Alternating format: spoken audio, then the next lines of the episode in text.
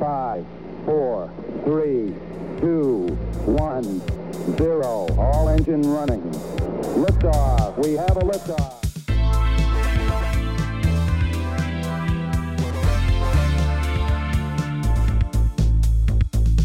You're listening to Tabletop and Beyond with your host Justin But before we get started, how was your geek week? and co-hosts Dan and Jason. You have to be willing to let the dice help you tell the story. Okay, look, this year I'm going to stop mispronouncing words. Join us as we cover board games to war games and beyond.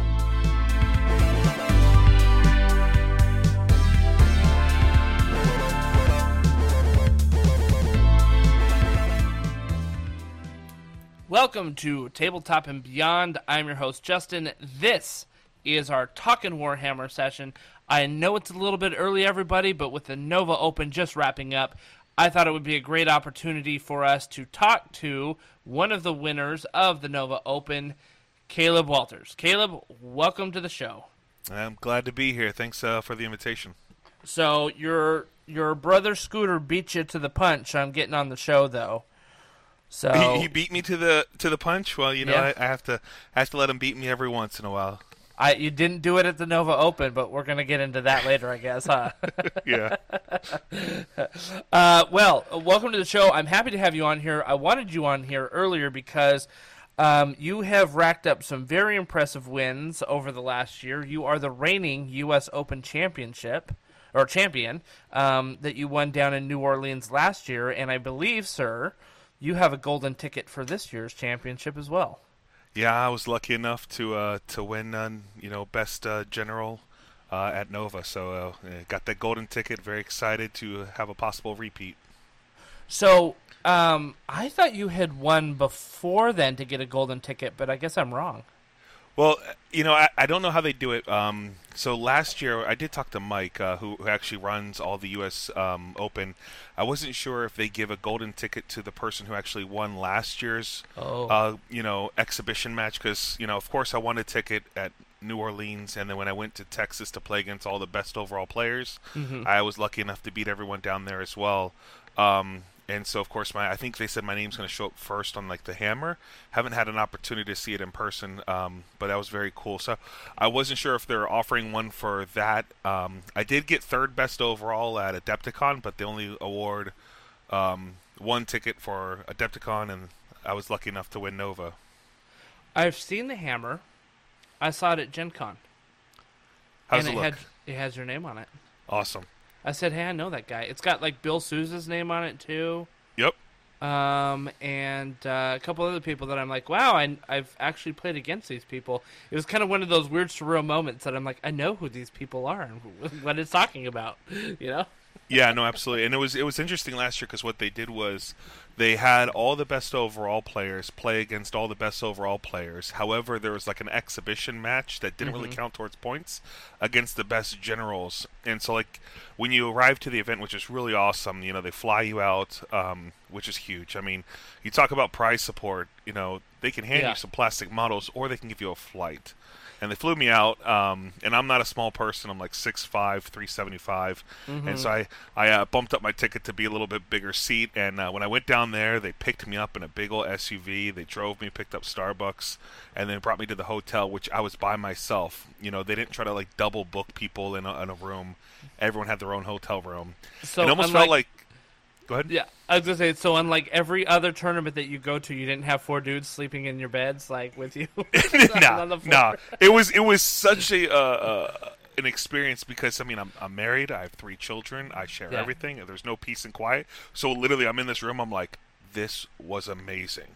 Yeah. And it, it felt like uh, it was almost like room service where I'd, I'd ring a bell and they would come pick me up and take me to the actual uh, exhibit. And then I'm like, you know what? I'm bored. Let me ring my bell and they'll take me back to the hotel room or somewhere else. It was it was quite awesome. And then every day you would have an exhibition match against you know somebody you haven't played against, and it was just a fun game. You know, get to know somebody, um, and that was awesome. And then you played your real game at nighttime. And then, of course, you had dinner. They paid for everything, and then you do it again, exhibition match, and then your real game.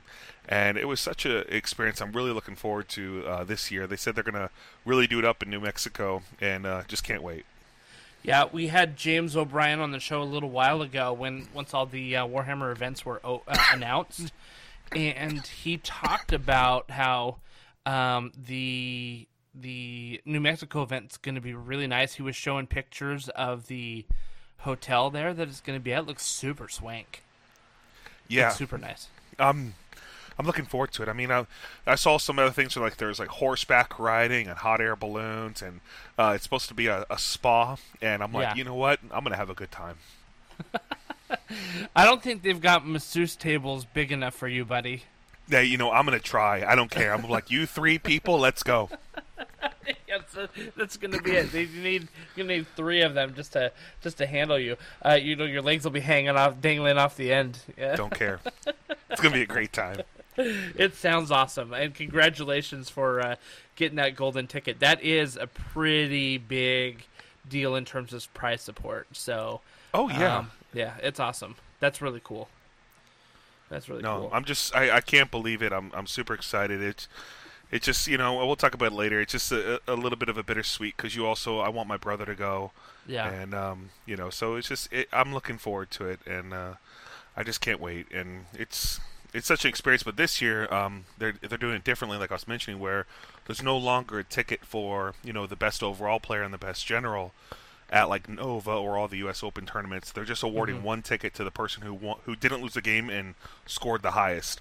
right, right. And so um, I think they're going to do things just slightly different, and I'm looking forward to it. Change is good.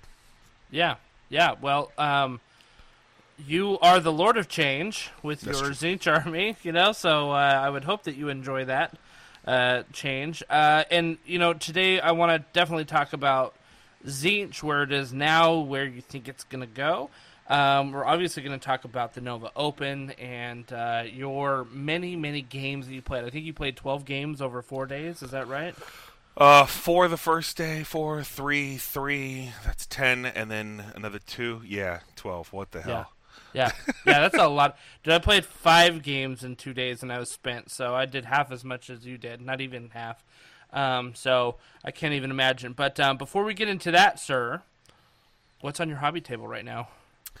I mean, to be honest, right now it's kind of my Etsy um, stuff. But Okay. in terms of models, um, you know, I actually, uh, um, uh, some of you might have saw I did a, I built a Fourth of July Gargant army. Uh, with all the you know the American flags and the British flag and um, I actually have Kragnos where he's standing on top of you know Mount Rushmore with uh, I cut off all his hair and I actually put like you know the judge's hair the all the white hair that kind of rolls Oh, up nice. Yeah. yeah, I actually laser engraved the Declaration of Independence in his shield, and I just have to Oh do some more work to finish him up. Um, and I'm also working on a few. I'm doing a scene of the Boston Tea Party. Uh, Okay. I'm the miniature gargants, or you know, the man crushers, all dressed up like Indians, and uh, yeah. So I'm doing that right now. Uh, from there, I have my Flesh-eater Courts army um, that I'm wrapping up with a bunch of ghouls. Uh, so that's something else I'm working on.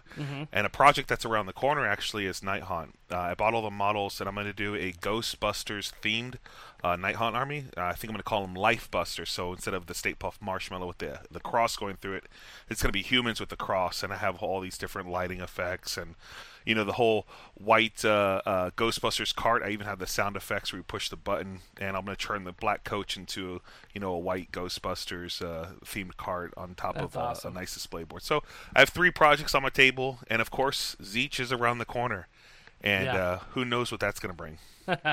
Well, um, you your armies are very very unique. Can can people go somewhere to check them out? Like, if you um, like, do you have an Instagram account or anything like that? That uh, It's tough for me. Uh, I, Okay. I don't do a lot of social media. I I have a Facebook, but that's just to do Messenger. Uh, so if anybody ever wants to just you know talk or ask questions or you know how do I do this or feedback on anything, I mean absolutely just direct message me. Uh, that's the best way to get a hold of me. Um, I'm just so busy. I mean, again, Yeah. wife, 3 you're a kids. working man. Yep. We Yeah, I'm a store dad. manager in retail. iPhones literally in what three days. It's Yeah. open to close. I mean, it's just a lot right now. I get you. I get you. But at the same time, if you guys have not seen his Fourth of July Gargant army, I know that um, some of our friends were playing them in the doubles tournament uh, on Thursday at the Nova Open, and, and a lot of people were commenting on them. Um, and I think uh, wasn't Caleb also playing uh, the Easter Um, Oh, Orcs. Scooter, my brother. Scooter. Oh, sorry, Scooter. I didn't No, say no. Caleb, but I meant Scooter. Scooter Yeah, was no, he- playing his Easter his Easter egg orcs, right? Yeah, so my buddy, we had a at Adepticon this year. Uh, we did a um, a four person tournament, and uh, we were all trying to figure out what to do, and nobody really builds except for me and the gaming group that I play in. And so I decided to do a holiday theme, and that's kind of what brought on the Fourth of July Gargants, my Christmas Tzeentch. Uh, I did also the dragons. I don't know if you guys saw them, the whole LED lights with all the flames coming through. Uh, with the glowing heads, they're a Halloween themed uh, Stormcast. Oh, nice. And then the Easter, my buddy Tim, uh, Tim, he built these. Ama- he's never customized anything in his life. Yeah. And when I tell you, my friend Tim, he went at this like a monster. You know, he he built little peeps and cardboard containers with cellophane. Uh, I mean, he, he went he he's never done it. He carrots. If you've seen his army, it's amazing. And we got lucky enough actually in the um, the four person tournament to win not only best sports but um, you know best overall at the actual Adepticon with the team tournament. Uh, it was like a, a double prize. I've never got best sports and win. Normally it's one or the other. Right. Um, but that was super exciting. But Tim crushed it with those uh, Easter themed guys. So it was just amazing. If you have a I chance to see loved. I loved the uh, war chanters there banging carrots together. you Yeah. know, and they had like Easter uh, Easter bunny ears on. Yep. You know, Yeah. they're so great. They're so great. Yeah, no, So- it was. It's. It just. I'm really proud and really impressed. It, it, it was. It, it was. He did a great job. Yeah, I, I, and if I recall correctly, he kind of pulled it together pretty quickly. Because I think Adepticon's in March, and you guys were talking about it in like December. Yeah, I know? think we didn't even start working on it until like end of January. Yeah, like And that's was, just kinda how we do pretty it. Quick turnaround. It's pretty awesome, though. That's really great. That's really great. Yeah, so I appreciate it. Yeah, uh, no, your stuff is uh, your stuff is amazing. In fact, I think at the Nova Open you had the uh, 3D glasses that you had to put on to see your display board, right? Which is Yeah. pretty, pretty. I was like, that's a pretty ballsy move, you know, would it- like uh, to to put to make people put on the little 3D glasses, you know. So And and Yeah. for context to that, so of course you know the the Christmas time you have the light show that you I forgot what you call it where you you pull up with your vehicle and you're with the whole family and I'm with my whole family. We're doing like a whole light show. My wife set up something in Annapolis, Maryland, and we drive up there and the person gave us some glasses. I'm like, what the hell are these glasses for? And Yeah. uh, like, all right, whatever. So my wife passes them to my kids. They start screaming and roaring, and I'm like driving slow behind other people. And I'm like, finally get like 90% way through it. I'm like, let me see these glasses. Let me just, what, what's going on? I put them on. I'm like, yo, every single light is a snowflake. Oh wow, wow, Every light. And there had nothing but rows of lights. I'm like, this is so cool. And I had them in my car, and we're literally pulling up to Adepticon. And I, I didn't plan on nothing. And um, I go, I wonder if these will work with my LED lights. That'd be so cool if they do. And I literally just got out of the car with the team tournament. I just put them in my pocket, set everything up the display board, and I put them on. I'm like, yo. that's hilarious. And then I just made every single person I know put them on. And even the event organizer of Adepticon was like, "Can we please put your stuff on like Armies on Parade, so even the 40k players can take a look at this?" At that time, it was just, it was just, it was surreal. It was pretty cool, and it was just a happy coincidence. So then, of course, I go home and I'm like googling all these different types of lights, you know, glasses that make LED lights, and I saw like, you know, you know, Santa Claus and snowmen and Christmas trees. So I'm like, you know what? Let me buy them all. Twenty bucks. This is gonna be fun, and uh, just had a good time. Yeah, that was pretty. It was pretty epic. You're just like, what? What is happening here? You know. So It was a uh, coincidence. yeah. you, you, you, and and the crew definitely pushed the envelope in terms of uh, creativity with the with the display boards and and the armies and you know, I mean, a lot of a lot of really cool printed stuff that you do. You know, Yeah. like for example, the um, Fourth of July gargants, the the little Weber grill, and the hot dogs Yep. on the table. Like it's just like it, those are like the little touches that really sell it, you know, and, and, and make it really awesome. Yeah, no, I, I appreciate that. It's uh, it's one of the things where you know I don't really want to change the models. You know, some people will like rip off uh, a head and replace the head, and I think that's cool. Um, but I really like the aesthetic of taking a model, whatever it is, you know, and just adding to it versus subtracting. Now, Ah, when I say subtracting, I mean like the actual core part of it. I don't mind a weapon Yeah. here, a bottle there, um, and it just so your opponent knows. And another reason I do it, this is kind of a, a tip, a nose tip, is all these models have different weapons. And so, like my Yeah. Skyfires, they have candy canes in their hands, or you know, little bows. who says my candy canes aren't spears that I throw? So now they're Right. skyfires. Or who says these candy canes I'm holding aren't hand weapon, you know, to be enlightened? And you know, so it's, it gives you the opportunity to play your models in multiple different ways without being stuck to the whole WYSIWYG um, aspect of things. Which, you know, for the most part, I think AOS isn't as bad as 40k in that aspect. You know, like for example, I was playing the Black Coach at Nova, and I had the the whip, not Mm-hmm. the scythe. You know, and nobody even questioned it when I said, you know, it's got the scythe, and like, okay, cool. You know what I mean? Like, it I, fine. I do. We're just Um, we're just a better community. I agree. I agree because it's like, oh, I'm sorry, those aren't the right grenades on his belt for you to be throwing, and you're like, oh, jeez, here we go. You know what I mean? it's it's not worth the argument.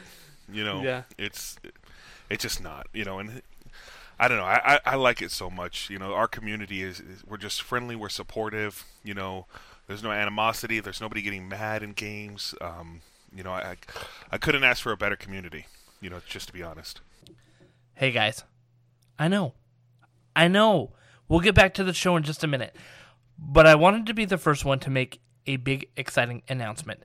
Tabletop and Beyond now has our first official sponsor, the Baron of Dice. I know you've seen his stuff around, as all the best players use his perfectly crafted resin dice to make those perfect rolls. These aren't your dad's cheap acrylic dice, no. These 100% customizable dice have the look and feel that will make you a rock star at the gaming table. Customization not your thing? No problem. Baron of Dice has something for every need wargaming, skirmish games, RPGs, etc. You can have whatever you need. So what are you waiting for? Visit www.baronofdice.com and use promo code tabletop and beyond to get a discount on every purchase. Now back to the show. Absolutely. So um, that kind of that kind of brings us to our next topic a little bit, which is the Nova Open, and we're going to spend some time on this one. But um, you played a lot of games. We talked about twelve games over over four days. Um, dude, your head on Monday morning must have just been swimming. Um, I don't know how you didn't collapse literally like Saturday night. I think. Wait, when did we go out for? When did we go out for dinner? Was that Friday or was that Saturday? I, I don't even. So I don't even know when. When I think we went out. What this? Uh, we got, I got there. Saturday. Hold on, no, I left my house Wednesday night, and just because I didn't want to deal with Thursday traffic, and uh, luckily enough, I only live like 45 minutes away. You know, Yeah. almost like 40 minutes, 30 or 40 minutes away with no traffic. But with traffic, it's over an hour, Right. and so I didn't really want to have to deal with that. So I left Wednesday night, Thursday, Friday. Might it was Friday or Saturday when we went out. Yeah. I can't remember. It's one of the one of the two two nights. Um, and I I I don't know. I I, I did feel a little no, bit you know fatigued. what? It was it was Friday night because you and and Scooter had just won your first round of the um GT. of the grand tournament. Yeah, and so like you didn't you you were both saying like oh like you know it'd be crazy if we ended up playing each other in the finals. Which, sorry guys, spoiler alert. you know we're gonna get to we're gonna get to that battle. You know the the finals of the GT. But you know we were talking about it at dinner how it how it'd be awesome if both of you made it there. So it was definitely Friday night. So Yeah, no, I it, I just had a great, you know, uh, overall um, great time. But the fatigue part of it, it probably really hit me. I think I was more excited about the. I was probably fatigued on my fourth game at the Invitational um, because you're playing against you know some of the best players um, Yeah. in America, and that fatigue really does set in because you're really not trying to make mistakes. You are trying to do well because it is an invitational. Yeah. You want to play on the up and up. You know, you don't want to make any mistakes. So you're overthinking every move. You're on a clock, you know, and Right. so everything's timed, and so that extra level of stress as well uh, kicks in. And so I would say that my fourth game was, I guess, kind of a, a stressful. You know, you're on the top of the line. Um, that was that was rough. And then uh, in terms of the GT, the last game of the second day was tough because that's kind of the the the mark of if you're going to get into the top 8 or not. Yeah, And yeah. so you're just like, "Oh man, I want this to be over because I'm just tired." And then you realize if you win, you're you have to play a whole nother game that same day, so you're like, right. "Oh, okay," you know. Yeah. Um, but yeah, that's the fatigue part. Yeah, I, I mean it's pretty it's pretty wild because your first day, dude, is four games. Like I mean, even in in most GTS, you're doing three games the first day, not even four. Um, and so to have that invitational on the Thursday before the grand tournament, where you're playing four games, right? There was 16 people, single elimination, right? Um, so yeah, let's let's get into it. Let's talk about the invitational. So this was, uh, I believe, the brainchild of Roger Barker. Um, he thought it would be great to have 16 of the top players face off against each other in a single elimination, winner take all, you know, one day tournament.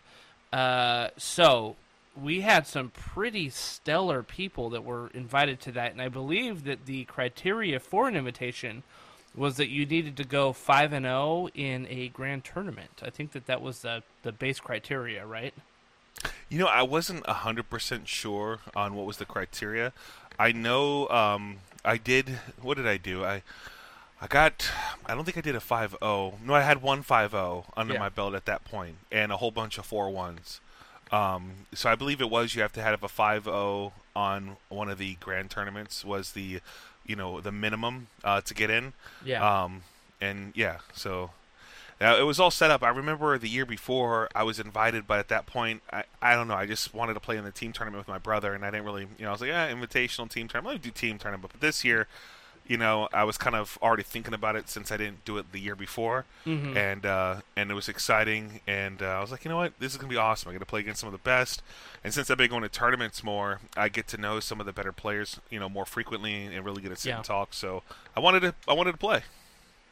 Well, and play you did, my friend. Uh, let's see. They've had um, some. There's some really good people in there. Uh, you were in there. Um, let's see. I saw Marcella Halou was Yep. in there. Yep. Uh, Gavin um, was in there.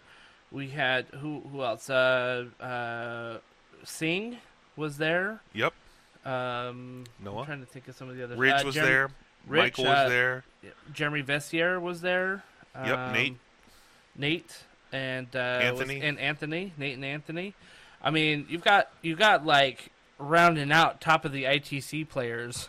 you know what I mean? Like most of the Yeah. top ITC players are playing in this tournament, and um, it was really it was really great to see. I, I was running Warcry that same day, so I wasn't in there to really kind of see how it was going round by round. Uh, but when I did pop in every now and then, I'm like, "Ooh, these look like some pretty intense games." Yeah, no, it, it was. Um, you know, I would say some of the players uh, brought their best army they could possibly think of, uh, like myself, and then Uh-huh. there was other players who almost were not playing their best, uh, just to be upfront because they Yeah. didn't want to do a whole bunch of fatigue like my silly butt did. Um, so they were taking things that they either thought were good and they wanted to play, or something that they were just trying to prove that they could play and hopefully, you know, do very well in. Um, you know, so just to kind of give context to the Yeah. invitational, not every player, I, I would be honest, was bringing their 100%. Um, you know, but that doesn't mean that they can't perform at an extremely right, high level right. with what they're bringing, their knowledge of the game, their ability to make great decisions. And of course, this is still a game of luck. You know, if I roll nothing but sixes, I'm doing pretty good. That's right, except for Battle Shock. Then you're doing pretty bad. That's true. That's true. But the uh, yeah, no, I think you're right. Um, it it like all the people there absolutely had a right to have a seat at the table, and uh, you know they are some of the best in the community. Many of them are Team USA members. Uh, you know, so they they kind of know their business, and it was um, it was really interesting to see it. But the um, I, I wonder if next year, because the this is kind of the first year, in my opinion, this is the first year that the Invitational really got some notoriety. Like it, it happened last year. Um, well, not last year. It happened in 2019, and it was kind of a like, oh, this is sort of happening. And I think there was only eight players invited to it too. I don't, I don't even think that there was 16. I'm Um, not sure last year. I was so, um, or the the last time we were at Nova. yeah, Um, I don't even know if it was last year. I think we, we missed it was two years. 2019. Yeah, Yeah. 2019. In 2019, um, I'm you know, pretty sure it was only eight. it might have um, been. You know, because that was a three round, one day thing that they did at the same time as doubles, right? And so um, I think it was eight people. And uh, I mean, whoever was in the invitational back in 2019, feel free to correct, feel free to correct me and point point it out on Twitter how how how bad I made this mistake. But um, 16 people, you know, that greatly expands your talent pool. You know what I mean? Like, Oh yes. you know, pulling pulling top 16, like there's a lot of people that can really vie for that top position. And um, I think there was more kind of uh, awareness around it too this year. You know, like people were like, "Oh wow, the the turn the the um, invitational's happening. The invitational's happening." I mean, I heard more much more about the invitational this year than I did the first time. So, uh, you know, I, I think maybe it was kind of in I don't want to say it was in a weird spot, but maybe you know people were like, okay, well, I'm going to be playing in this invitational, but the GT is really important too. So I know, for example, Anthony Trentinelli brought Khorne to the invitational, and then he brought Tzeentch to the grand tournament. You know, and so. Um, I don't know if he thought that that Khorne list was very good, or if he just wanted to try it out, or, or you know what I mean. Like he could have Yeah. just been testing some things, uh, and I wonder because of the way that you know the invitational sort of had more awareness this year. I wonder if n- the next time people will maybe bring more competitive lists or you know something like that. So Yeah, I mean, I think I well, from what I heard from talking to all of the players, um, I know that Anthony from I didn't hear from Anthony, but I heard it from somebody else said that Anthony won with that army, like a 5-0 tournament, um, or an RTT or something. He did very well with it, so he was just probably trying to take it, uh, you know, to the event. And I think a lot of it is like when I talked to Ridge, he, that wasn't even his Gargant army. It was funny when I played him round two. Um, he was asking me questions about the army as if I played the army. He's like, "How many attacks?" I'm like, "Dude, how would I know? I mean, I know I'm building hilarious. them." I'm like, "I don't know. Let's look it up." And so it was kind of comical. And I, uh, he told me he just didn't want to, you know, his. Speak about Ridge for a second. Phenomenal player. Plays Yeah. Seraphon uh, a majority of what I see, and uh, it's a very technical army like Tzeentch, and so there's a lot of fatigue memory wise, and just trying to play that army with such finesse that I think he wanted to just play something that's a little bit more, you know, I guess we could say simplistic and straightforward, and so. Um, you know, and, and that happened as well. But yeah, I believe Anthony played Khorne because he won an RTT or a GT with it, Yeah. and he did very well. And it's a very strong army. Um, yeah, you know, definitely. He's um and and kind of spoiler alert, not really since he talked about this in the last episode that we had of talking Warhammer. Uh, he is trying to get to the top of leaderboards in uh, several different chaos factions.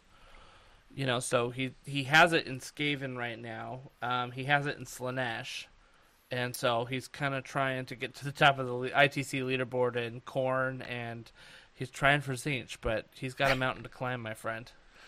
I'm gonna keep. Uh, I mean, the problem with me, um, it, I don't get a, a chance to leave my house to play as much as I want. Like, I want to go to Everwinter. I, I want to go to Du Bois, but Du Bois falls on the same day as the uh, U.S. Open in Nevada uh, or New Mexico. Um, and uh, you know, I am going to LVO for the first time. Like last year, I was on the top of the ITC with right next to Gavin Yeah. up until LVO happened, and apparently, I think they add like an extra score when you do LVO, which then shot me all the way down. And I'm like, well, hell, what if I went to LVO? Like, Yeah. you know, and and I, I'm not sure if they're doing this year, but it'll be my first time there. Um, you know, and so it's um, you know, when it comes to just being able to play more, it's tough for me. Um, and I want to play Yeah. more, and I want to do well. Um, and Tzeentch has been always my my uh, my little uh, my little baby. Yeah, uh, it is hard when you are a dad, my friend. You know, there's there's six months out of the year, and you've you've seen this in our group text, right? Like that, like the rugby is like dominates my life for six months out of the year, and there's no way I'm getting to tournament. You know, so that's just how it goes. Um, and so, yeah, I mean, uh, let's let's so let's talk about each of your rounds in the invitational. Who did you play first? So I actually played a, a, a local friend of mine uh, who happens to be a phenomenal player, um, Mike Vaginos. Okay, Um, yeah, he's a awesome, awesome guy. He was playing his uh, Nurgle list, and um, you know it's pretty much all flies. It literally, I believe, had like 16. Oh um, my gosh, You know, flies, and uh, with the fly army, it's literally on you in one turn. Yep. And my army is a very finesse um, you know type of army. And uh, I, I have a front line that I don't really care about. That's nice to have, but the rest of it's you know all the meat and potatoes and the damage comes from what's behind. And so of course, even if you know, so basically what happened was uh, um, I made him go first, and he basically destroyed my front line, like expected. Right. You know, and um, you know from there you can imagine how to. well just to speak about my army for a second, just kind of so there's some context to, you know. Yeah, that's probably a good idea. yeah, so I play, you know, uh, Tzeentch, of course, and I've been kind of perfecting this this list for a while now. Um, and uh, I think the I updated it last year to this one, uh, and I've been just been practicing it with adding some stuff and removing some things. And uh, I play the faction I play is um, Host Duplicitous uh, from the Tzeentch book, and what that gives me is you cannot flee from me, and um, if I summon a unit of horrors. And if that horror unit dies, I have a once per game I can roll a command, you know, point on a five plus. The unit comes back to life, wholly within 12 inches of me, outside of nine of my opponent. It's kind of a one-time use, but it's awesome when it works. And if it doesn't work, it's like, eh, whatever. yeah. And um, your your general gets plus one to its armor save, so my lord of changes my general. So he's uh, instead of a four plus save, naturally goes to a three plus. Okay. And the big kicker is every uh, Tzeentch demon wizard uh, wholly within nine inches of my lord of change gets to reroll casting, dispelling, and unbinding. And Wow. the reason that's so important is every time there's an FAQ, they just keep changing the points, making things more expensive. So Blue Scribes went to 160 points, and I'm like, what the hell? And you also got to think about the Blue Scribe still has to roll a two plus to cast a spell guaranteed, but that's still a two plus, and it's not Yeah. guaranteed. Right. And you still don't get to reroll dispelling or unbinding. And um, and so I kind of I tweaked my list because I also didn't want to rely on cogs, and I realized once they updated the uh, AOS three that spell casting is going to be really relevant. Um, cogs and endless spells are going to be very relevant. Um, the new armies, the new hotness were the Ghost at the time, the Nighthaunt, and uh, their whole mechanic is fleeing. And so why don't I play an army, Host Duplicitous, where you cannot flee from Yeah. any of my models or anything I summon, uh, you can't flee from. And um, another army that came out that's really relevant is the um, the tree army, Sylvaneth. Yeah. And their whole mechanic is, you know, casting spells at a very high level, um, casting their endless spells that give you plus to movement, and charging and literally I forgot the name of it where you Strike hit and fade, I think? strike and fade. Yeah. And um, I wanted to build something that can stop all of the main metas right now. And with strike Mm-hmm. and fade, I have Kairos dice to change any dice roll to what I want, and it can't be re-rolled or modified. So even if they had plus five to charge, uh, it shouldn't work.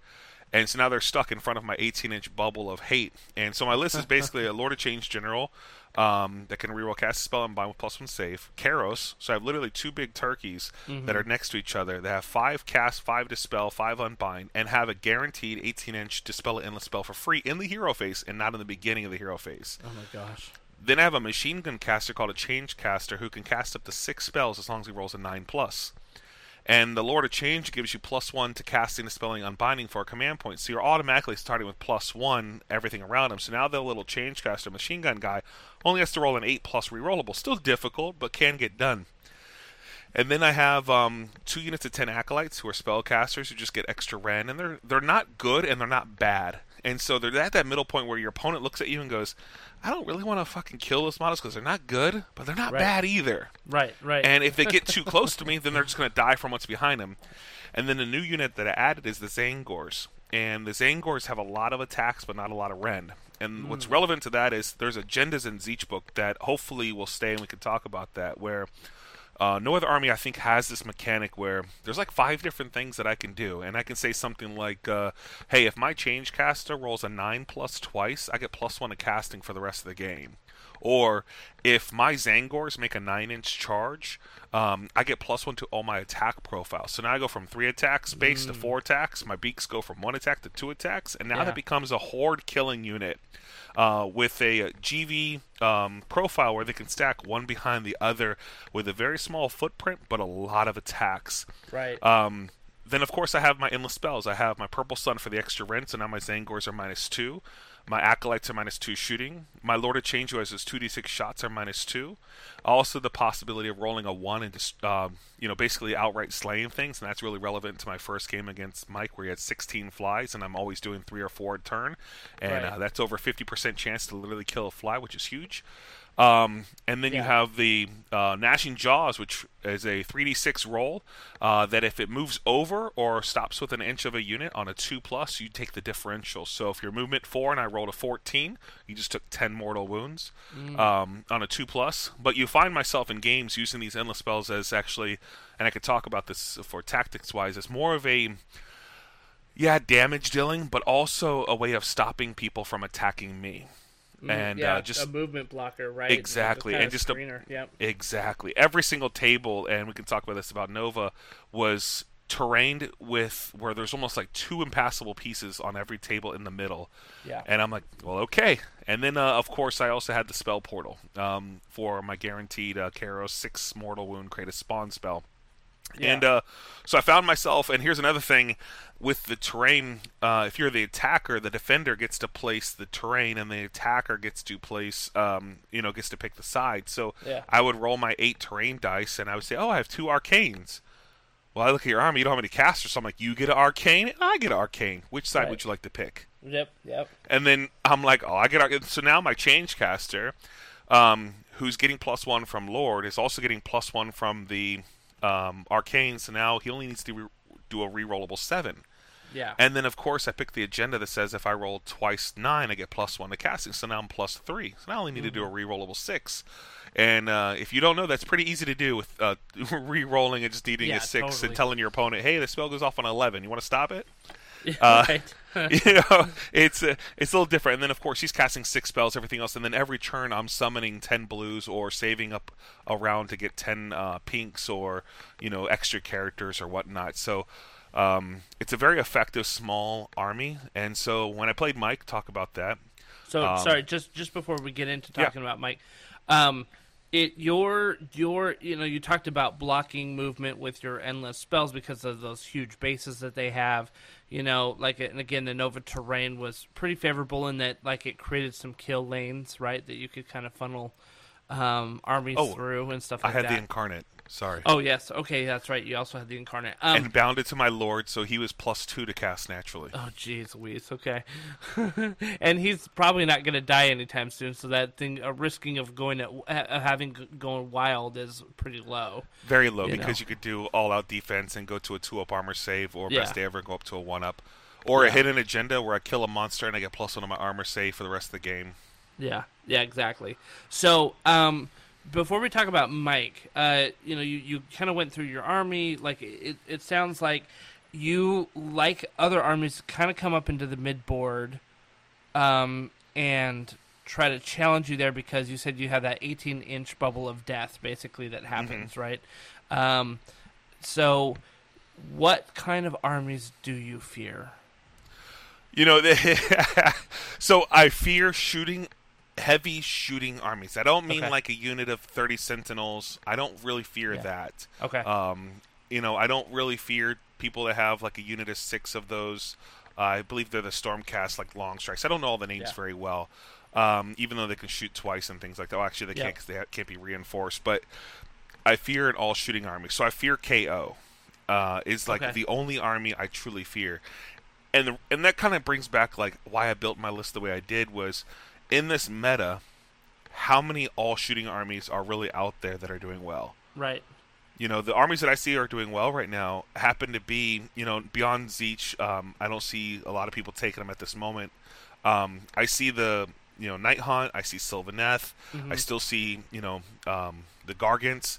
Um, I see sometimes Stormcast with dragons I'll, I'll occasionally see.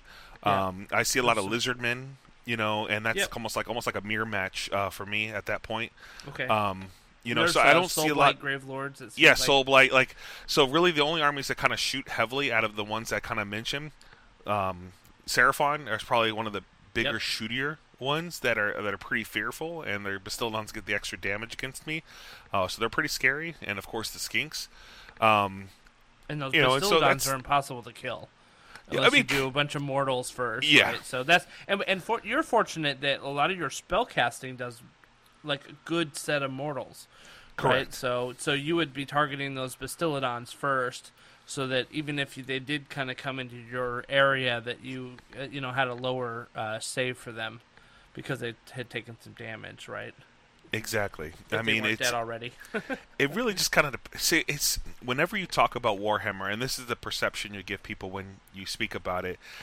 I'll say something, you know, on online with you, or I'll say something with AOS Coach, or I'll say something in person, and I'll say this is the, what you should do, and Yeah. it's not really true. right. Uh, what truth is when you you have to really look at the the state of the game and the board you're looking at, depending how far, like let's say Seraphon, how far their slann is from you. You Yeah. know, how far is their Stegodon from you? Can you get to somebody with your Incarnate on turn one, and what's the impact of doing that? You know, was somebody silly enough to keep their Bastiladon within, let's say, 22 inches of your Incarnate, and they're not thinking about the fact that I can use Kairos' dice to change my charge roll to a 6 and still stay outside of 9 inches from him so he can't redeploy, and cast a spell to literally do 6 mortal wounds, make his armor save a 4 plus, then then use the um, um, spell portal not only to cast at six mortal wounds, but also to reposition the purple sun. So all my attacks are at minus three or minus four rend, and then now I go up a level guaranteed on turn one. Right. Like things like that, it, it's really dependent on the board state and what your opponent is deploying. Will Yeah. completely change everything I do, and so it's kind of hard for me to give you a blanket statement of this is what you should do. Oh, totally. And and you know, it's funny because I I think um, my listeners are pretty savvy. They kind of like hearing what you were doing because it kind of informs the the meta. You know, like so this is this is kind of the big Tzeentch the big bad Tzeentch that's out there right now. And um, but I think your point is very astute in that there's the meta and then there's the micro meta, which is like what's happening at the tournament, like what list did people bring, and how are they using them? You know, because like you may say, oh, I'm going to set up an army that counters Soulblight Gravelords. Well, that's kind of a it's kind of become sort of a starter army for a lot of people, and not a lot of people are, are playing Soulblight Gravelords very well because they just aren't very optimized. So, Yeah. Do you need to, you know, should you tailor your list to that? Probably not. You know, there's other bigger bads out there, you know, so. Um, like, I would not want to run into the buzzsaw of Marcella Hallou's Daughters of Khaine. you know what I mean? Like, I. I'd rather I'd rather prepare for that than like a, a Soul Blight game. So, you know. Um, but anyway, uh, I, I think that's a good point. So sorry, I, I kind of sidetracked us a little bit um, in in talking about like what kind of armies you fear, and um, and uh, I think that's uh, very very interesting. Uh, again, you have a lot of tools in your belt with this army.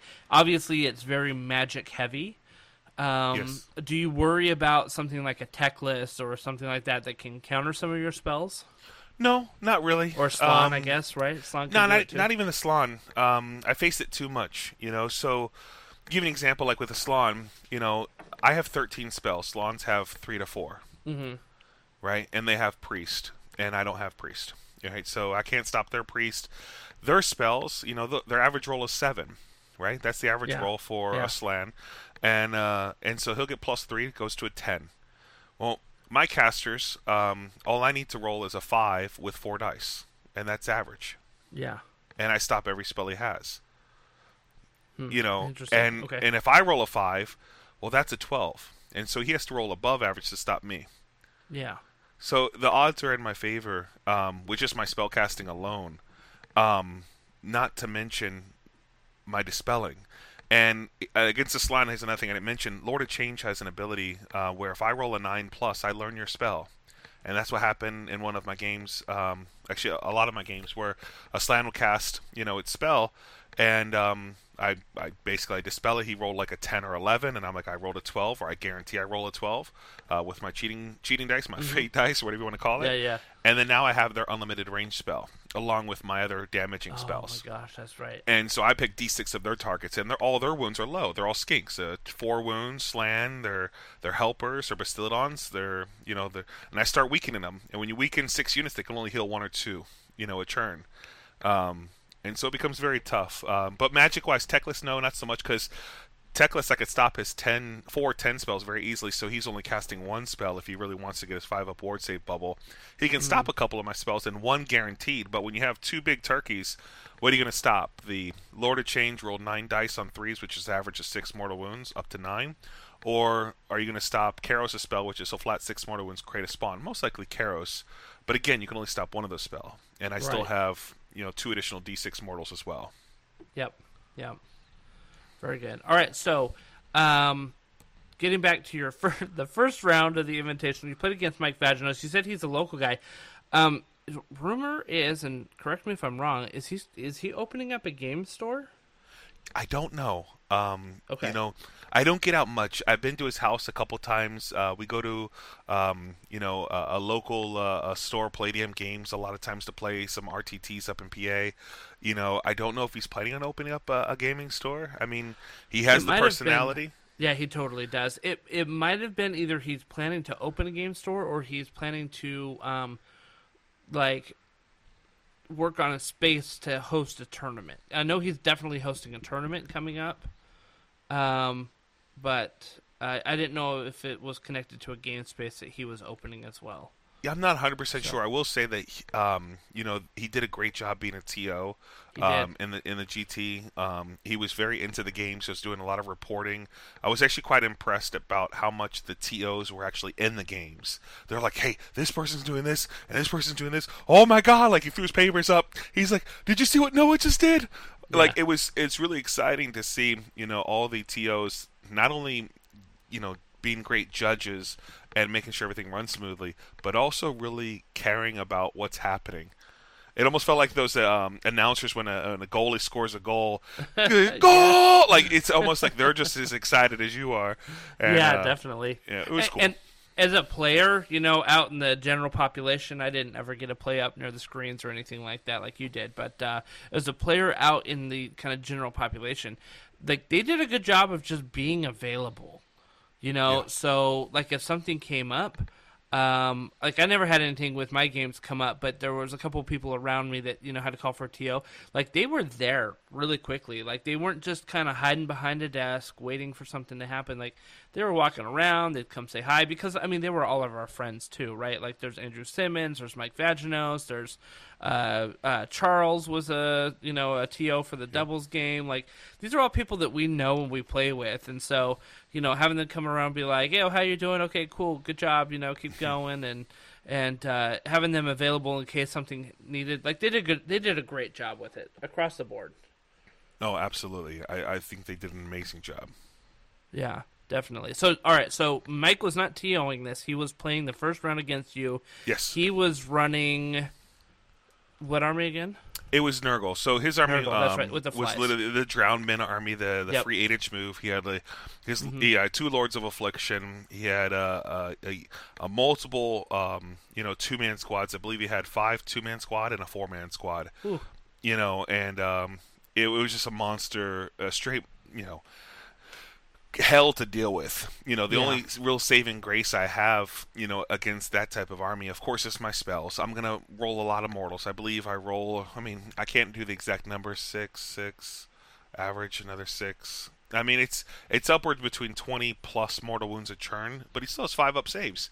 Yeah. You know, and so he's going to be in my death threat, and of course I do have an incarnate, which can do quite a bit of damage as well. Um, but to speak about the game, you know, he went first, and uh, he put me in a position where he put me on my back heels, like you know you expect.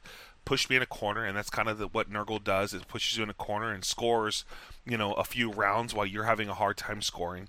Right. Um, I in the in the game itself, I was rolling really really bad in the beginning, uh, and um, the only saving grace I did is because I was rolling so bad is my purple sun was killing. right, and so it's like you want to roll bad with the purple. I literally rolled five ones in Oh that my game. gosh. Oh my five gosh. ones against him, And, and, those are of seven wound each, right? Those flies. uh, eight. eight, Eight? wounds each. Oh yep. my gosh. And at, but at the same time, I would kill uh, a, a fly with Yeah. a one, and then on his turn, he would rally and roll a six. oh my gosh. And that happened for the first two turns where he rallied like five models, and I killed five models. Oh my gosh. The only difference was I rolled a one on his general, the Lord of Affliction, that had the whole, you know, you can't use command ability, so he couldn't rally that one model. Yeah. But we were laughing about it, shit you not, where it got to a point where it's like, what am I doing? I roll a one, you roll a six. I roll a one, you roll a six. um, let's put our dice in water. Let's see what happens. You know, and uh, we were just joking, and it got to a point where he put me in such a rough position with this one round and of course, he's talking trash. He's having a great time, and Yeah. you know, more power to him. And he's like, "Caleb, I got you. I got you. You, you got nothing." And and I'm like listening to him, but I'm I'm such a thinker where I'm like, "All right, if I do this, if I move this, if I run here and I summon here, can I do this?" You know, I just I'm just constantly thinking about different position. I got to a point where I needed to make a really good charge or use Kairos's ability to make the charge to do damage to one of his units just to get it off its platform, and everything kind of worked. It, it aligned for me where um, I was able to roll the 10 inch charge, so I didn't have to use Kairos's ability. Had my Lord of Change do do his attack and do enough damage to the uh, Nurglings along with my stomp to kill the unit. He, Oh, he didn't roll too well with the save. Took the objective, and then at that one turn, um, after I did that, we did the roll off, and I think it was turn three at that point. Because the first two turns were literally me rolling ones and him rolling sixes. Yeah. Um, at that point, I, I opened up with my spells, and I damn near did 30 mortal wounds. Oh my gosh. Um, and I picked up like four flies. My incarnate went over and finished off the four man squad. So I was like, all right, those four flies over there are dead. Your four man unit's dead. I rolled a one on your lord. He's dead. I got the Lord of Change. He's dead. And it was just, it was that one round where it was just such a swing of rolling monster, you know, mortal wounds and good hits with my incarnate. Yeah. Um, and Mike not rolling super hot with his saves at that point. Uh, it was just an unlucky uh, round, but he was like he was literally at the cusp of of knocking me out, um, putting me in that position on that back foot up until that huge ten inch charge. Yeah. Wow. Uh, it is amazing how many times games that we play rest on a like a single dice roll. Like you can point to a moment where you're like, Yeah. if I didn't get that one dice roll, this would be a very different game. You know, and you try to do everything you can to mitigate those moments, right? Like you don't want to like leave your game on a dice roll, even though sometimes that's like an epic story that you have, right? But but uh, epic if it works out, and sometimes epic if it doesn't, right? Like it's an epic Yeah. failure if it if it doesn't. But you know, so you always try to kind of mitigate that by you know positioning yourself well, or you're making sure you got your bonuses to charge or something like that. But sometimes you just got to do it. Sometimes you just got to be like, all right, screw it, let's roll it. Let's see what we got. Let's get You this know. ten inch charge. you Yeah. And it also Yeah. comes down to, you know, when when I watch each players play, not using their Kairos dice too quickly or too late, Mm-hmm. and trying to find that perfect time to use it to have the most impact in a game. Yeah, that's Um, a good point. you know that's that's that's something else um but it was it was great um you know mike uh I, w- I even mentioned to him I was like I was like Mike you, you almost had me wanting to quit that game he goes I know I was trying I was laughing I was like good at you good job buddy you know Very good, but no that was good. my first game Okay, cool, cool. All right, so who who was uh, who was uh, down in the round of eight that you had, the elite eight? yeah well uh, this is still the invitational so Yep. drink some water No worries. Next one was more of a so Ridge um, uh, Hannah. Yep. Um, this is my Gargant game, and uh, of Oh, course, so right. Mm-hmm. now I know I'm not playing against his best, so I already know that. You know, um, he actually we played um, in uh, Du Bois uh, last year, and um, he actually uh, um, at that time he I don't was it last year or the year before.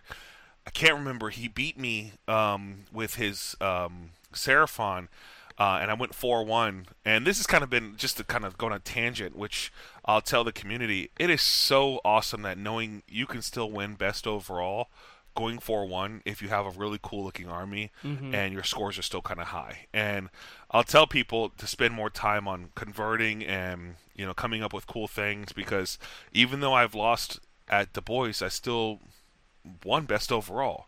Yeah. You know, and, and just the prize support, everything. And at Summer Slaughter, same thing happened again. Um, I lost the game against Beastman, and Yeah. I was, you know, I didn't know what Beastman did, and I didn't really look, research. 'cause I was like, ah, it's Beastman, whatever, I'm fine. You know, Yeah, right. and I lost the game. And I'm like kicking myself in the butt, and I still won best overall. Yeah. You know, it's like almost like you get lucky, um, you know, into it. But definitely convert, definitely build. It, it, it was awesome. But against Rage, it's my payback time. But I, I kind of, you know, it's it's Gargants. Yeah. Um, and so it's he he I made him go first, you know, like you do. I was a, I'm a two drop list, so with this meta where for everyone's taking, you know, the killing GV stuff or counting as three, which again I have nothing but mortal wounds. Um, I don't really need, and so I want to go low drops to have the option. Um, so I make him go first, and of course he moves up to charge my stuff, and he has two Gargants about to go in and, and, and you know commit suicide at this point. But I can't pick up two Gargants with all my spells and all my combat. I can only pick up one. And uh, so I position in such a way where um, he could possibly get up to two to come in, but I know I can stop one with Kairos. And Yeah. so, of course, I'm going to stop the big, heavy combat one. I think it's like a War Stomper or, you know, the big one with the, The big swing. Crasher? Yeah, doing like three damage a swing, ten Yeah. attacks. It's kind of crazy. Um, and so he came in, and of course I used Kairos on him. I let the other one come in. Uh, I positioned my Lord of Change to be near him, so when he went into uh, Roar, it's fine. I'm already a three plus save, and I have all my cheating dice to save all the attacks. And when you attack a Tzeentch hero, you're minus one to hit. Yeah. And so I rolled you. Uh, you roar me. You're hitting on uh, threes. Now it's going to be fours. You're going to miss half your attacks, and then the half you hit and wound, I can save with my cheating dice. And so he kind of, I, I guess we could call felt, you know, fell for the trap because it's, you know, kind of is a trap in that sense of, you know, allowing you to hit something for nothing. And so he did that, and then I attacked back and did like seven wounds, and then in my turn I just released the spells and damn near killed him outright with spells. And then I, I left him on like one or two wounds so I can flee everything, and then charge him with the inca- incarnate to make him a level three, um, and just kind of positioning him that way. And then we do the roll off, and I got lucky enough to win. And so then the other big guy that was sitting there just unleashed the spells again, incarnate go up, and dead again. You know, and so it's just kind of it's it's not a fair match. And at that point, you know, it, the game was pretty much sealed. Um, I'm summoning things, tying tying up, and that's another thing with like when you summon blue horrors, you summon them outside of 12. I can guarantee charge them in. I make sure my Kairos or Lord or my uh, change casters uh, wholly within 12, so you're minus one to hit. And it just with each the way the book is written right now, um, there's a lot of guarantees, Right. and you know, Right. and it's not really like you're playing Warhammer. It's like I know what's going to happen. I know the future. I know how this game's going to turn out. Which is very Um, thematic, but it uh, is. It can be a real pain if you're on the other side of the table. Oh, hundred percent, and it's one of the reasons I, I like the army specifically is I'm not a man of chance. I like Yeah. to play chess and understand what's going to happen and what you can do and what I can do back to you. I don't like a lot of luck. Uh, I'm Right. not like my brother, you know. Yeah, yeah. And so, but that was that was. Um, I mean, there's not much more I can really say about it. I mean, it's literally Gargant's going to smashing, and I was able to kill two before he had a real turn to swing. Uh, yeah, very good, very good. And, and that's, I mean, that's a real good matchup for you if you can kind of make sure that you don't get overwhelmed, right? So Yeah, yeah, no, absolutely. It was it's it's it's guarantees. You, he literally, I think he he had some mini um, mini man crushers, but they don't do a ton of Right. damage. They throw some rocks, um, you know, and things like that. They sit on objectives, and that's good as well. And here's another thing: is Gaze of Gur. You know, uh, I'm looking for some more rollings, but it literally halves your your your count in terms of you know how many models are contesting an objective. You know, and uh, and that can really affect uh, Gargants as well. yeah, yeah, definitely. You know, just more and more spells. Okay, so then uh, you know you, you kind of work through that one, um, and you make it to the final four. Who do you uh, face off here against? This is against Noah. Oh boy. Okay. This so I mentioned this earlier where so Noah's playing Beastman. Yep. Well, you damn know Caleb doesn't fall for the same mistake twice. He's playing something very similar that Joe Cryer was when he beat me at uh, Summer Slaughter. And so I'm talking to Noah, great freaking guy by the way, awesome. Aw- uh, everyone I've played is awesome, you know, um, very great player. But I am literally like studied at this point. I know what his stuff does. So I'm like, he has a um, a Shaggoth, if you don't know, that literally says, "Hey, I'm within 12 inches, and now you cannot cast spells." And so like Kairos, or Lord of Change, is just like standing there, you know, with their 2d6 mortals or whatever, and just not doing anything. Yeah. Just, just So of course I position myself, and uh, I ask Noah which one it is, and he knows why I'm asking. He points at him. I go, "Okay, that's really great. Thank you very much."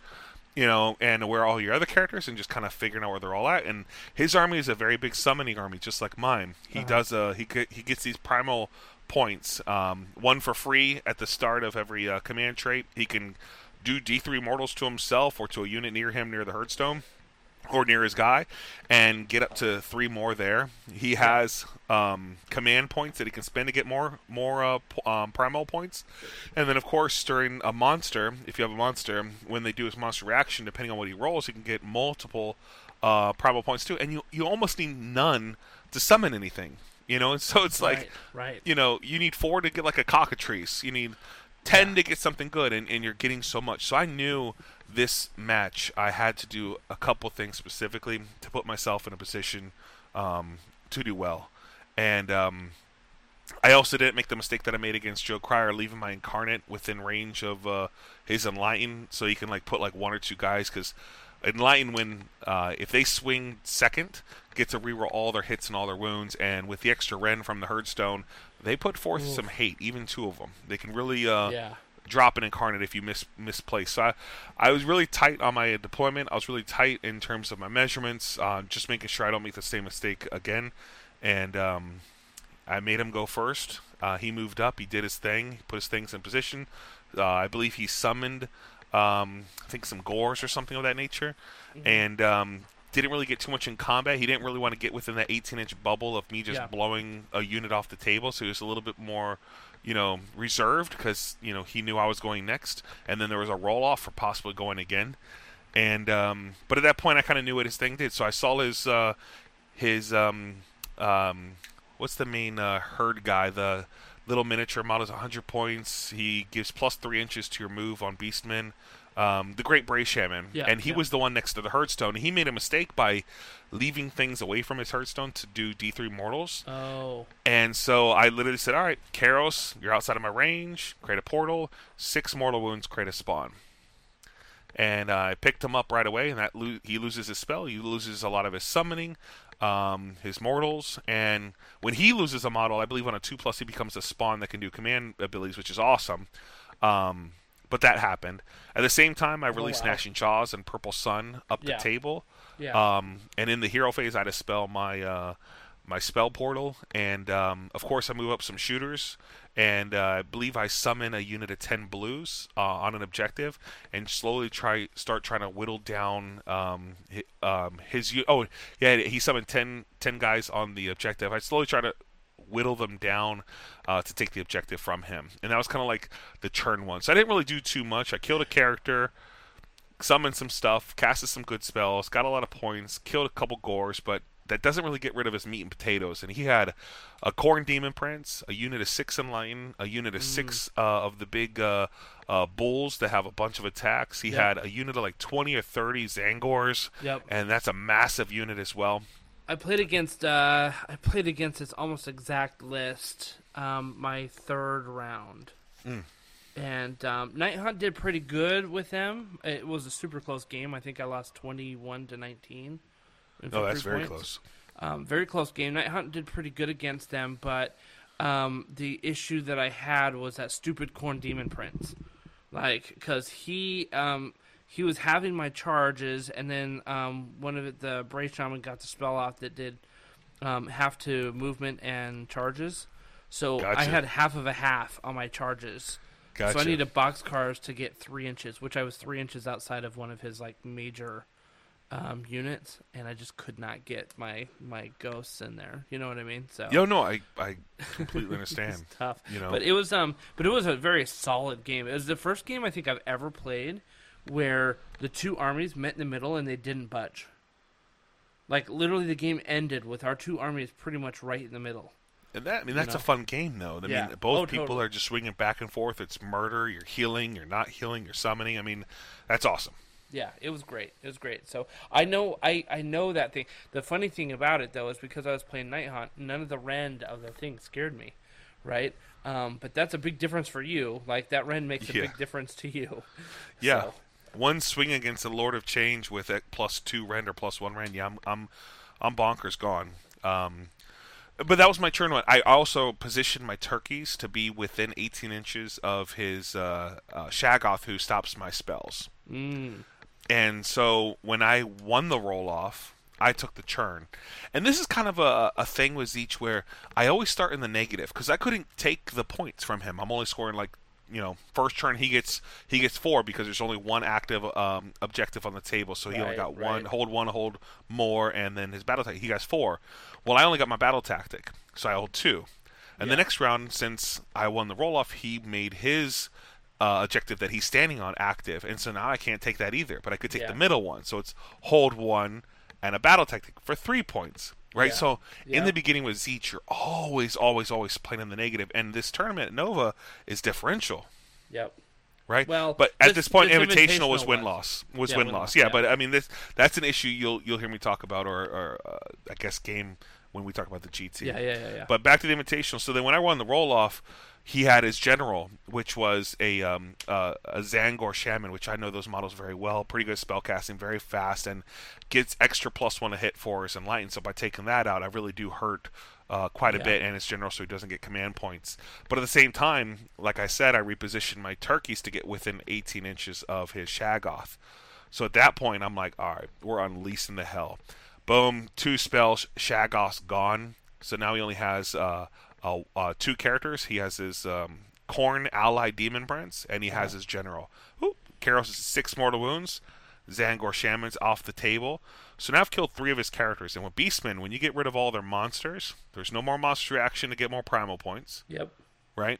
There's no more sacrificing to get primal points, and um, you're only going to get one a turn Yeah. at at this point, unless you spend command points. And your command points are so valuable because you have no general. Right. Right. Right. And so at this point, I'm just going in. Uh, I'm bringing, I'm summoning more blues. I'm bringing Yeah. in my incarnate. Uh, I'm bringing in, you know, uh, all my shooters. My purple, I believe, rolled a one on on like a a, a, a small, you know, in, insignificant model. My gnashing jaws is rolling 3d6, rolling like a 12, and rolling a two plus and killing 10 Gors. you know, it's Oh Yeah. it's still not doing enough to where I feel confident that I'm I'm good because he still has six enlighten and we know they're crazy strong. He still has the Yes. six bulls. He still has the thirty Tzaangors. But I'm not going to make the same mistake and, and not deal with stuff. So I'm moving everything in a position uh, to tie him up um, to where I put like 10 blues on the corner of his unit where he can't flee and only he gets six guys to hit me back at minus one to hit. Doing that a couple different positions and uh, also putting my incarnate in a position where it's going to do a good amount of damage. And if I drop a level, that's fine. I'm going to keep him there for two turns until I can cast some more spells and reposition my spellcasting to do so. Yeah. And so, in a nutshell, that was kind of how the game played out. Where, you know, he he he almost um, got me, but I think he made kind of a bad decision by bringing his enlighten in the front of my unit versus doing what he was originally planning on doing and bringing it in the back where all of my weak stuff was. Right, Um, right. He was trying to put a hole in my army. Um, but it wouldn't matter. Even if he killed every single thing he touched, I still had my threats of my double turkey, my change caster, and my incarnate. Um, it didn't matter that he put a hole into all my summoned or my GVs at that point of the uh, the game. Um, but needless to say, um, that's kind of how it finished after he made that mistake. I was able to just blow up the unit because unlike in our paper, they, they hit like a hammer, uh, but they fall down pretty easily with a five up save and four wounds each. Um, Right. You know, but that was my game uh, um, against uh, Noah. Nice. And so that propelled you to the finals of the Invitational. Tired at this point, by the way. Yes, I'm tired. exactly. You got three full games in against elite players, and so now you face off against Jeremy Vessier, who I believe was playing Fyreslayers at that point. Yeah, so I mean, at this point um, of of the game, I am tired, but I, I was also uh, I knew I was playing Jeremy, but the, the rounds were like, all right, Caleb, you finished your round, you have ten minutes, you're gonna play Jeremy, and I'm like, all right, well, what does Jeremy have? No, I don't. You know, Jeremy's a great player. I've known of him. I've never played him. Yeah. Um, and it's you know it's on stream, so there's always that kind of fun fun part of it, and um, the clock is in play, and so um, as we go up this table, we're kind of just setting up the table, the terrain, um, getting all that going, and the clock has already started. and I'm like, okay, crap. Well, what the hell does this stuff do?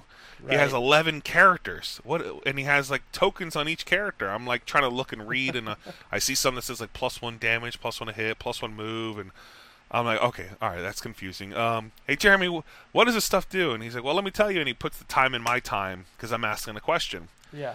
And I'm like, fuck, my time's going lower. I'm like, right, right. and he's like, well, this character has this, this, this, this, this, this, and he could do this. I'm like, all right, that's cool.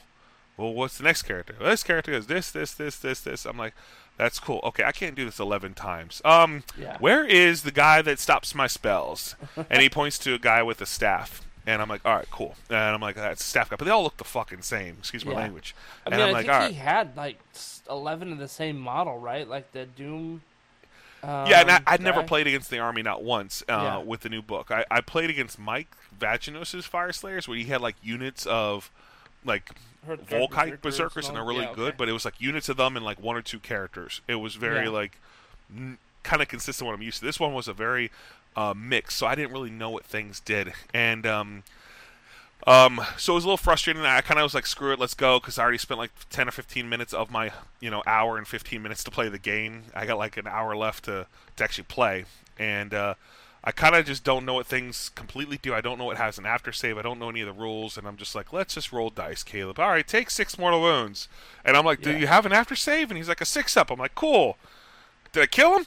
I don't even know how many wounds he has Yeah. you know and uh, it was just one of those situations where i didn't know um, and he's moving his stuff up and uh, the big deciding point for me in the game i think it, it's on stream you can actually uh, hear my confusion and you know i guess frustration um, i uh, i pointed to um, his character and i thought you know it's there was a big building in the way and Yeah. his his four up ward save or four up negate spell guys was behind the building and so when i pointed directly above the model, but towards the, another guy with a staff on the back lines. I said, "Is that your guy?" He said, "Yes." He thought I was talking about the guy behind the building that I didn't see.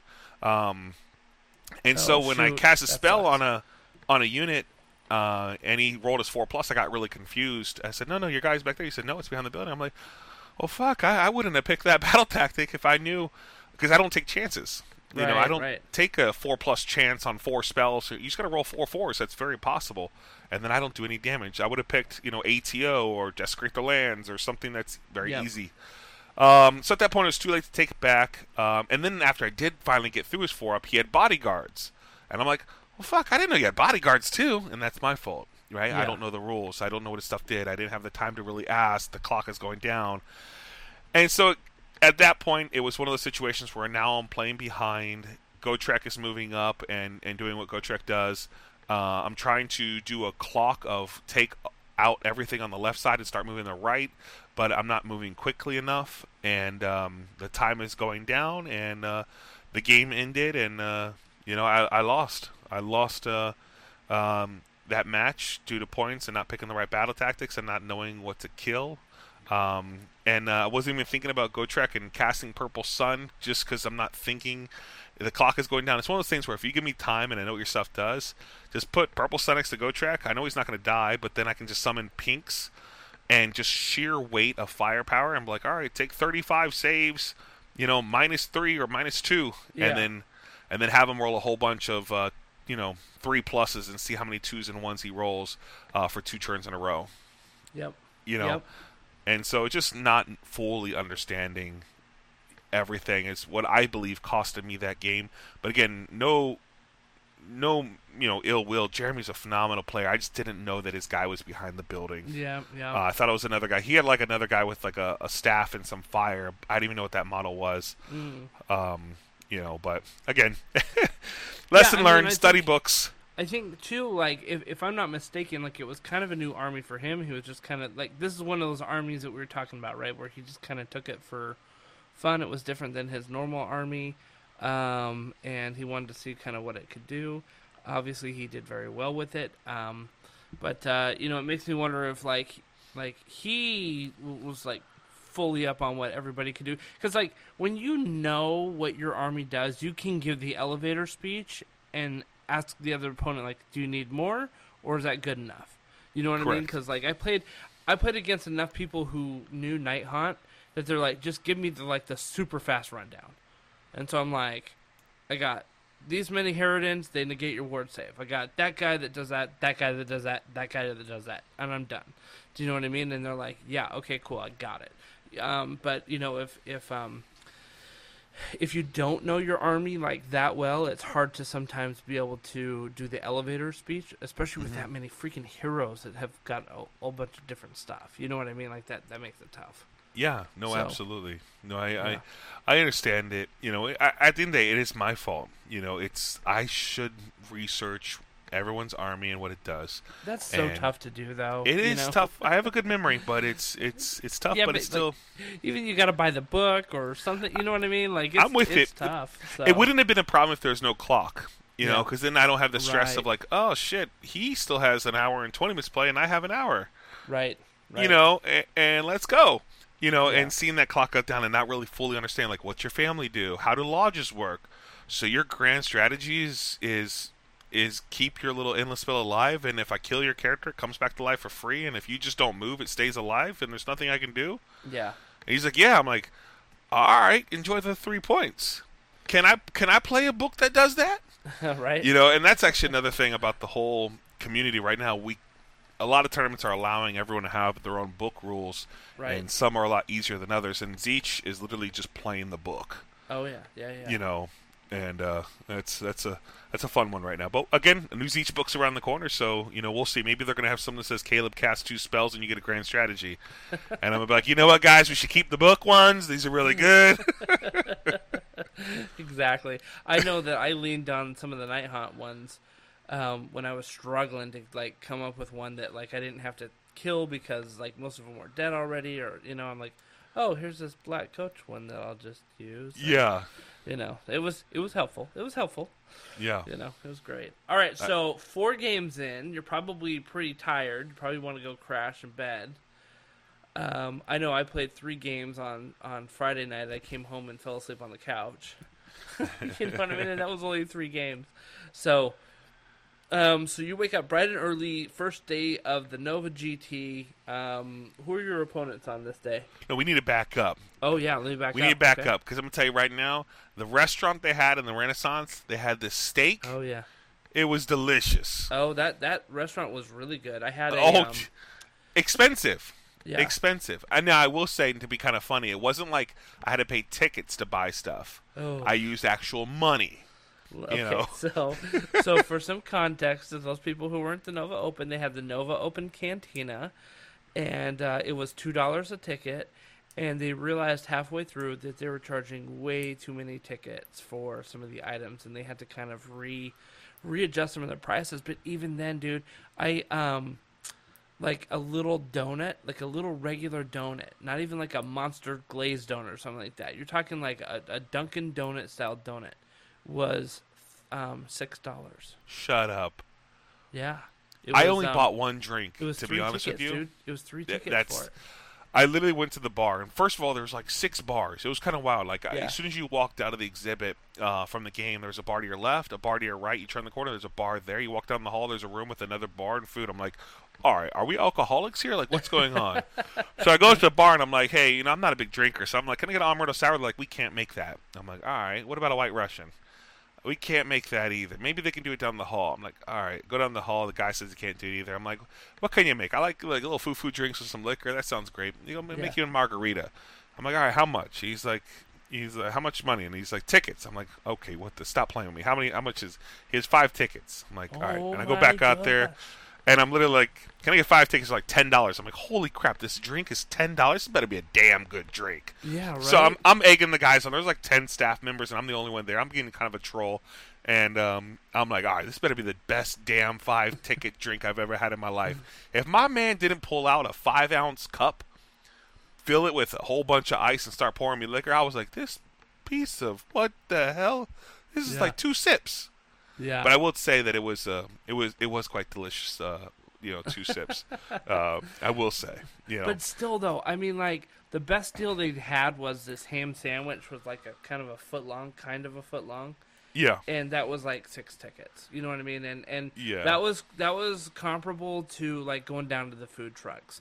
But honestly, like I did better when I went down and had lunch in the hotel restaurant. Yes. I got a you know a, an amazing club sandwich, some amazing fries, and Fries it was the delicious. same price. It was the same price as if I had gotten this kind of you know little sandwich with uh, with like a Gatorade. It, I mean, Yeah. it was in fact more of that little sandwich and a Gatorade. No, So- I, I, I, I mean, I spent uh, quite a bit of money two days in a row. I, I got the uh, the ribeye the day before. It was like sixty bucks. So bear in mind it's very expensive, but it was like better than Ruth Chris, better than you know. wow, that's uh, praise there. yeah, it was it was damn delicious, perfectly cooked. Uh, the garlic mashed potatoes, the green beans. I mean, everything was just fluffy, delicious. And I had that on Wednesday night, the first night. So on Thursday after the invitation, I'm like, let's do it again. Another sixty dollars steak. We're having a good time. Right, And so. I'm double staking at that point. I'm smiling. I'm drinking alcohol. So I'm already feeling good. Yeah. I'm walking on clouds. But of course, as soon as I went upstairs, I crashed and crashed hard. Yeah, I you know. you did. And uh, but yeah. So the next day. Yeah. Next so day, yeah. the next day is the GT. Um, the next day is the thing that I was the most excited about. Um, you know, GTs are, are fun. I get to play against people I've never played against. And when you play in the Invitational, you're playing against people you normally play against because you're normally, if you're invited to an Invitational, you're normally playing at the top tables. And if you play on the top tables, you're normally kind of playing against similar people or the same people, maybe with different lists or the same list. Right. And uh, so a GT is great because I get to play against, honestly, a whole bunch of people I've never really had the opportunity to. And so I'm nervous, I'm excited, and uh, you know, at this point after uh, they call me for my uh, my first game, I uh, I go there and I'm like, "All right, who do I get to play?" And like I mentioned earlier, my worst match is um Kharadron Overlords. Oh my gosh, that's right out of the gate. And my first match is Kharadron Overlords. So I'm already thinking like, who set me up? Who? Because I've said it to multiple people. I'm like, the only army that can beat me is Kharadron Overlords. That's the only army that Yeah. can beat me. And I know the first game you could you could set up technically with like a, a judgment. So I'm, I'm being a little cheeky with my brother and my friends. I'm like, who set me up? Who Yeah. did this? Yeah, yeah, this is pretty gangster. Yeah. And I'm just having a little bit of fun with it at that point, which I doubt, of course, they set me up. But if they did, that's savage. And um, it's uh, I'm playing him, and uh, first of all, it's it's against an amazing guy. I've seen him so much, Joe uh, Shoemaker, and Okay. um, you know, so I know him. I know him. I, I don't. We haven't really had a chance, but he's such an amazing opponent. Uh, very friendly, very down to earth. Um, even though I do know him, again, I haven't played him, and his army looks gorgeous. I mean, he literally has he he's playing you know Masters in the Sky. You know, he has his his big old you know ironclad. He has inside that ironclad. He also has gun haulers. Um, two of them. He, he has his thunderers that do like thirty attacks, twos on twos, minus three, like Yeah. craziness, like Yeah. shooting. Um, you know. He has his admiral. He has purple sun that's going to come out and do a whole bunch of damage.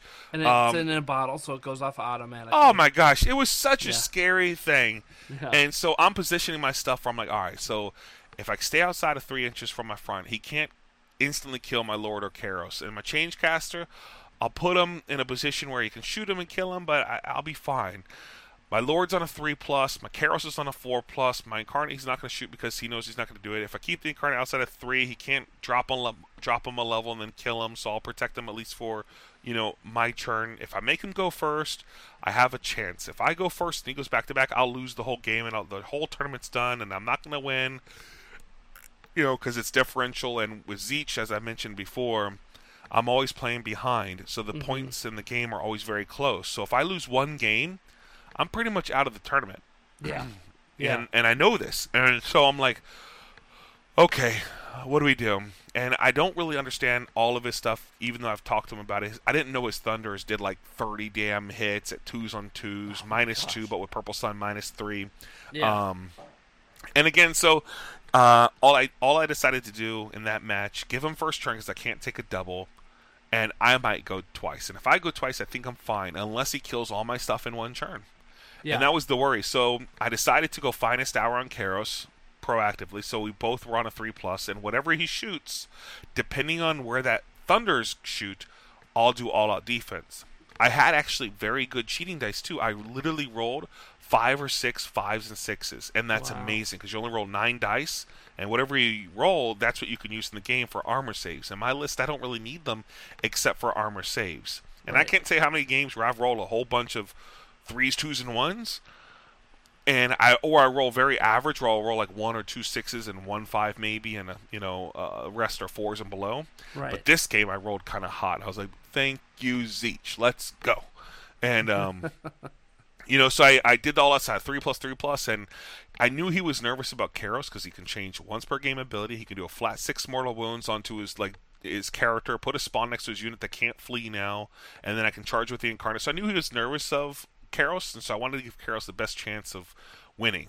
And uh, he uh, he took the first, of course. I gave it to him, and he brought hell upon me. Put his ironclad in the corner, uh, which I thought was a big mistake because if I brought my incarnate over there and I killed it, which I could very easily do, uh, then all of his models inside would die, and he had like ten thunders, three characters, and I'm like, that's not the smartest place to put it, but I do understand right. you want to protect yourself. But I'm not saying that to him, of course. It's just me thinking in my head yeah. while he's playing.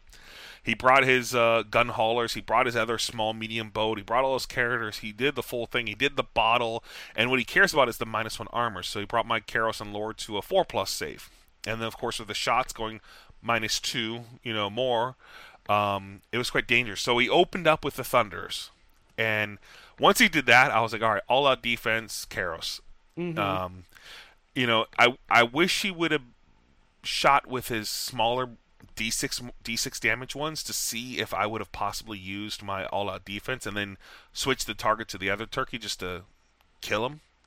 But he didn't. Yeah. Um, and he, he focused all his thunders and literally was like, "All right, Caleb, take uh take 17 or 18 minus three saves on a three plus brought me um uh, brought me uh to a five up save with my all out defense mm. and i'm like all right five ups okay you know what it's pointless for me to use my cheating dice because you know it just I, there's no guarantees and i really need those for his d6 damage ones right let's just right. roll these 17 dice and see if i roll a bunch of fives and i rolled enough to where i had three wounds left he wow. did 11 wounds and i'm like that was a decent amount of fives wasn't wasn't bad. It wasn't great. It was it was a good amount, just slightly above average. Yep. And so I'm like, all right, that was good. And then um, from there, um, he had to finish Kairos.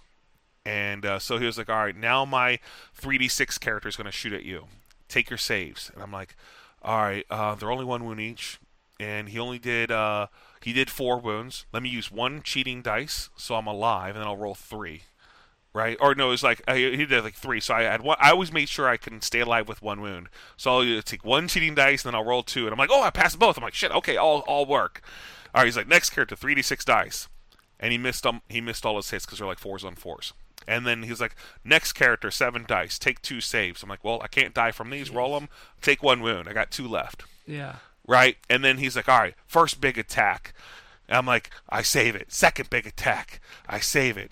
He's like, all right, take these 12 hits, take seven seven dice. I'm like, crap, that's seven minus two. All right, um, let me just roll them. Rolled them. I died. Even with Kairos's ability, wouldn't work. Um, but he's almost released every single thing. His ironclad had to shoot it with his big attacks. He only had two of the small gun haulers to shoot the Lord. Yeah. And so I saved one with a roll, and then I failed my other one, and he did like D6 and did three wounds. So at that point in the game, he blew his load, load and um, he killed Kairos. He uh, killed my, um, uh, it, uh, I guess my acolytes on my left, my right hand side. So my acolytes are gone. Kairos is gone. Um, he weakened my Tzaangors. I actually had to uh, uh, pick up a couple of them also because of coherency issues. And um, well, all I had left alive was my Lord with a few wounds, my mm-hmm. Incarnate, my little change caster, some Tzaangors, and my unit of uh, acolytes. And uh, and it was it, it was enough uh, yeah, for me. I was gonna say it sounds like you you got out of the first round barely, but you know, uh, but you did win big though. And and let's talk about the scoring for the grand tournament, right? We yeah. told we said earlier it's a differential score, so I think if you won twenty seven plus victory points to your opponent zero, that you would get the max score of twenty, right? Twenty to twenty to nothing. Yeah. Um, if you you know, and it and it kind of went down. There was a whole table. It went down. So like, you know, if you had um a differential of like five or more, something like that, um, then maybe you were at like um, 16 and four or something like that. You know, the winner getting 16, the loser getting four. um, and the way that they ranked the tournament too. It wasn't just, I mean, the, the differential scores you added up, and then whoever got that moved to the top. But if you notice, and, and I, I don't know that uh, many people noticed this right on because they they went so heavy explaining the differential system, but um, they ranked in the in the tournament they ranked you first by games won or lost, and then battle points. Gotcha. Um, and the battle points was that differential that you would add up, right? 16 plus 10 plus 16 plus whatever. Which is not fair because my brother's piggy army destroys people in one or two turns, and the differential is much bigger. Jealous. Yeah, yeah. So, um, yeah, I mean, you obviously had some strong opinions about this differential, and so did um, Anthony Trentinelli, who was playing your list essentially. I mean, he was on the show the last podcast and told me that he was wholesale copying your list, and he was very, very, very clear about that. You know, um, but I I caught up with him after Saturday. No, it was it was Sunday. Oh no, sorry, sorry. It was Saturday. Saturday um, afternoon after the you know the fifth round, so the cutoff to the elite. Um, I caught up with him, and, and he was like, "I hate the scoring differential," and he kind of he, he referred to the list, and he says, "This list of Tzeentch in this army is not meant to win explosive games. They are meant to grind it out, control the board, and give you a win or a loss." You know, they're not like this list isn't isn't one that's gonna um, take you twenty and zero very often is what what he was saying. I don't know what the validity is to that, um, but I figure that if anybody knew Caleb like you did, No, I mean uh, he has. Anthony's not wrong. You know, my my army again is to it's to crawl back from you know losing the first two maybe three rounds of a game, uh, but at that point to swing so heavily to where you score nothing and I score I keep scoring on my last two two to three turns. Um, and so he's not wrong. The points seem to be a lot closer, um, unless the matchup is very favorable for you. Um, and uh, you know, speaking about Anthony playing, you know, my list, I, it- you know, first first of all, it's it's kind of one of those things. It's it's nice to see see somebody who's a high end player like Anthony thinking, you know, that you know, hey, my list is really good. I want to, I really want Right. to give it a go. And it's kind of a, you know, it's almost like an honor honor thing, and I really appreciate. It. It is um, kind of flattering. You know? yeah, it's it's it's nice because it's not a normal list. It's not something that people. I've never seen anyone play my exact lists. Maybe Yeah. something similar, but never exact. Um, and so it was it was definitely cool. Um, but to speak to his point, he's absolutely right. You know, it's uh, it's it's a crawling army, and if you lose one game, I I definitely would have been.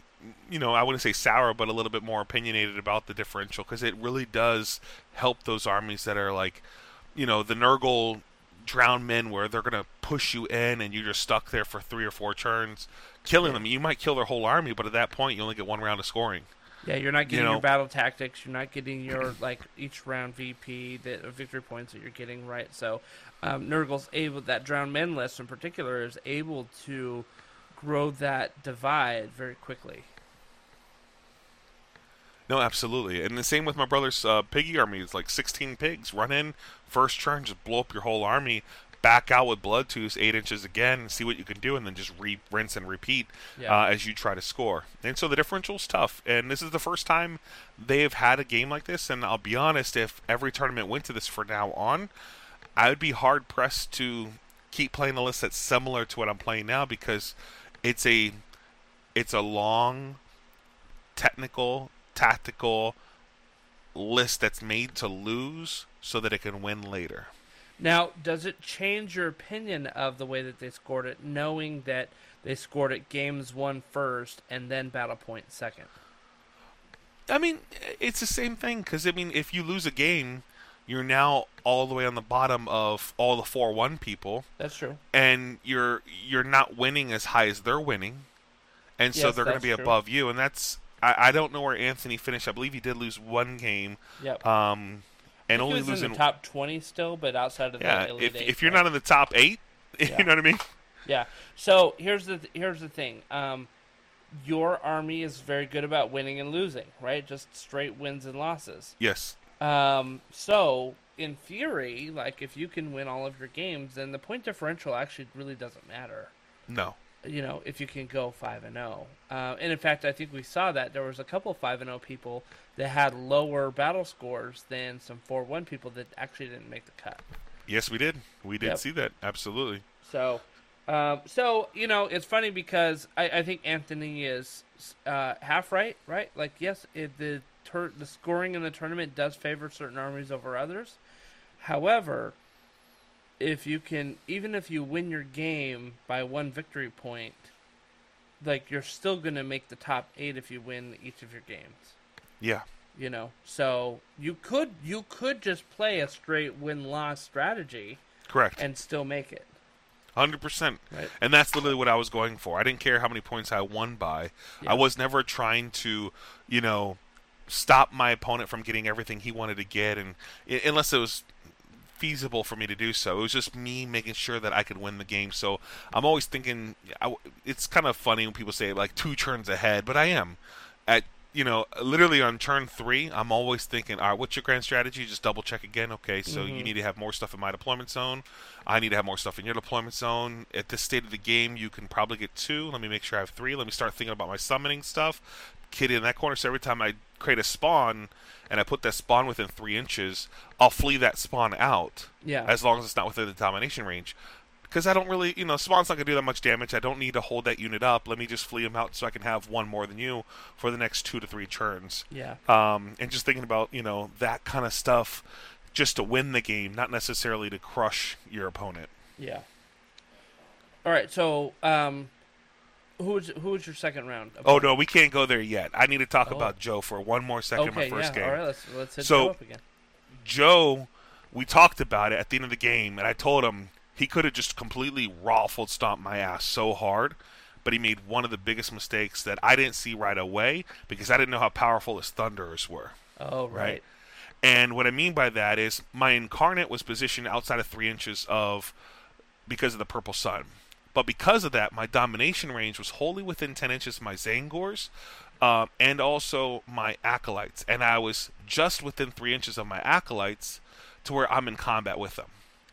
If he would have killed my Lord, instead of focusing Kairos, well, now my reroll casting, dispelling, unbinding is gone. My general's gone from my command points. My incarnate is stuck in combat and will kill my own stuff for two turns. So even if I go next, I can't move. Oh i see I have to kill myself. yep So instead of me going to kill his big old, you know, boat, ironclad, you know, I would kill myself. So just as much as I win, I won Nova, I could have simply have lost. yeah yeah you know and i i as much as i am i i do pride myself on being a good player and i do pride myself on being tactical my tactical mistake was actually making Kairos finest hour i should have made my lord finest hour Kairos had been a 4 plus my lord would have been a 2 plus and then a 1 plus with the you know um finest uh finest time of my life mm-hmm. right? And so that was, um, I would say that was my my mistake. And if I have to play it again, I would do that and allow Kairos to die quicker. And then more shots, yeah, I would have went the Lord, but I still would have saved him. And but I would have guaranteed my incarnate would not be killing my own stuff versus taking the chance. right right So that was the only thing I wanted to say because uh, we and Joe talked about it, and uh, I want to give kudos where kudos due because he's solid as well. And when your opponent sees his mistake, he's not going to make that mistake again. Right. And uh, and I think that was really really smart of, of him to catch that. It was great. Uh, but my next game was against Tem. Um, Tem is a new player to AOS, and I love to see that people who uh, are new but are still kicking butt because he had to win his first game, and he was playing uh, uh, Stormcast, and his list was very, very top heavy. I mean, or, or I guess mid heavy. Uh, he only had one character, a Lord Relictor, okay um, and then he had two units of Dracoth, uh, the Guard uh, Tempest, the oh yeah two units of four. Uh, and it, so it wasn't units of two; it's two units of four. Yeah. So big old, big old guys, and they're in the sky. And uh, he also had a unit of four dragons. oh my gosh Yeah, very, very mid-heavy, very, very strong. Um, you know, and he also had a chariot. Um, and the chariots don't don't play. And he had a battle regiment, and he was a one drop, and I was a two. wow Yeah, so it was even as a new player, he was playing some some awesome stuff, and so Uh, he had his chariot on the table. He had his character on the table. Um, you know, uh, he had his uh, Vindictors on the table. So he had three things on the table, and he had three things in the sky. This, you know, his his uh, his two units of four of those big knights. He has dragons in the sky, and and he gave me first turn like a baller he would. And I'm like, man, you a you a slick junior. But again, Kairos killed his only general, killed his character turn one, Oh. and so no more free command points. Yep. Um, and then I released Purple Sun and Gnashing Jaws and Spell Portal.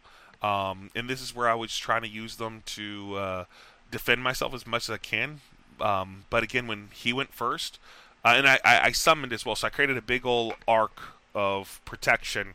So it would take him two turns to get to me, and I summoned on the top a unit of blues, um, you know, just to stop the unit of four guys coming down. Because with the incarnate, anytime somebody's playing dragons, you could just pretty much take out the dragons and take out the incarnate out of the game, at least for until turn three or 4 But the incarnate will tend to win every time because every dragon that dies, you go up a level, and of course the dragons will kill you and bring you down a level. So it's like plus one, minus one, plus one, minus one, and so it's just Right. a big old seesaw. But those four will be done. So the issue is the fulminators, the those units, and he he um, the only thing that saved me in that game is um, he didn't roll the back-to-back churns um, to kill me, and also he killed my my um, um, on the top part where I summoned those ten uh, blue horse. He killed them with his fulminators very easily, but then I rolled the five plus and I rebuffered right in front of the dragons uh, Oh. to stop the dragons from going. So I got lucky with the five plus. But when I was able to go and he didn't go back to back, and I was able to play Fairhammer,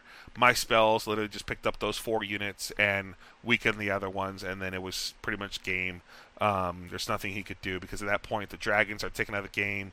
The four fulminators taken out of the game, and the other four fulminators are starting to be weakened, and now they're having to face another unit of ten blues and the rest of my army that are just tying them up, and so they couldn't move for two turns, and then I'll have another turn to, to cast spells and just uh, finish them off. So that game was very quick, very fast, but it could have went south if he would have rolled back to back.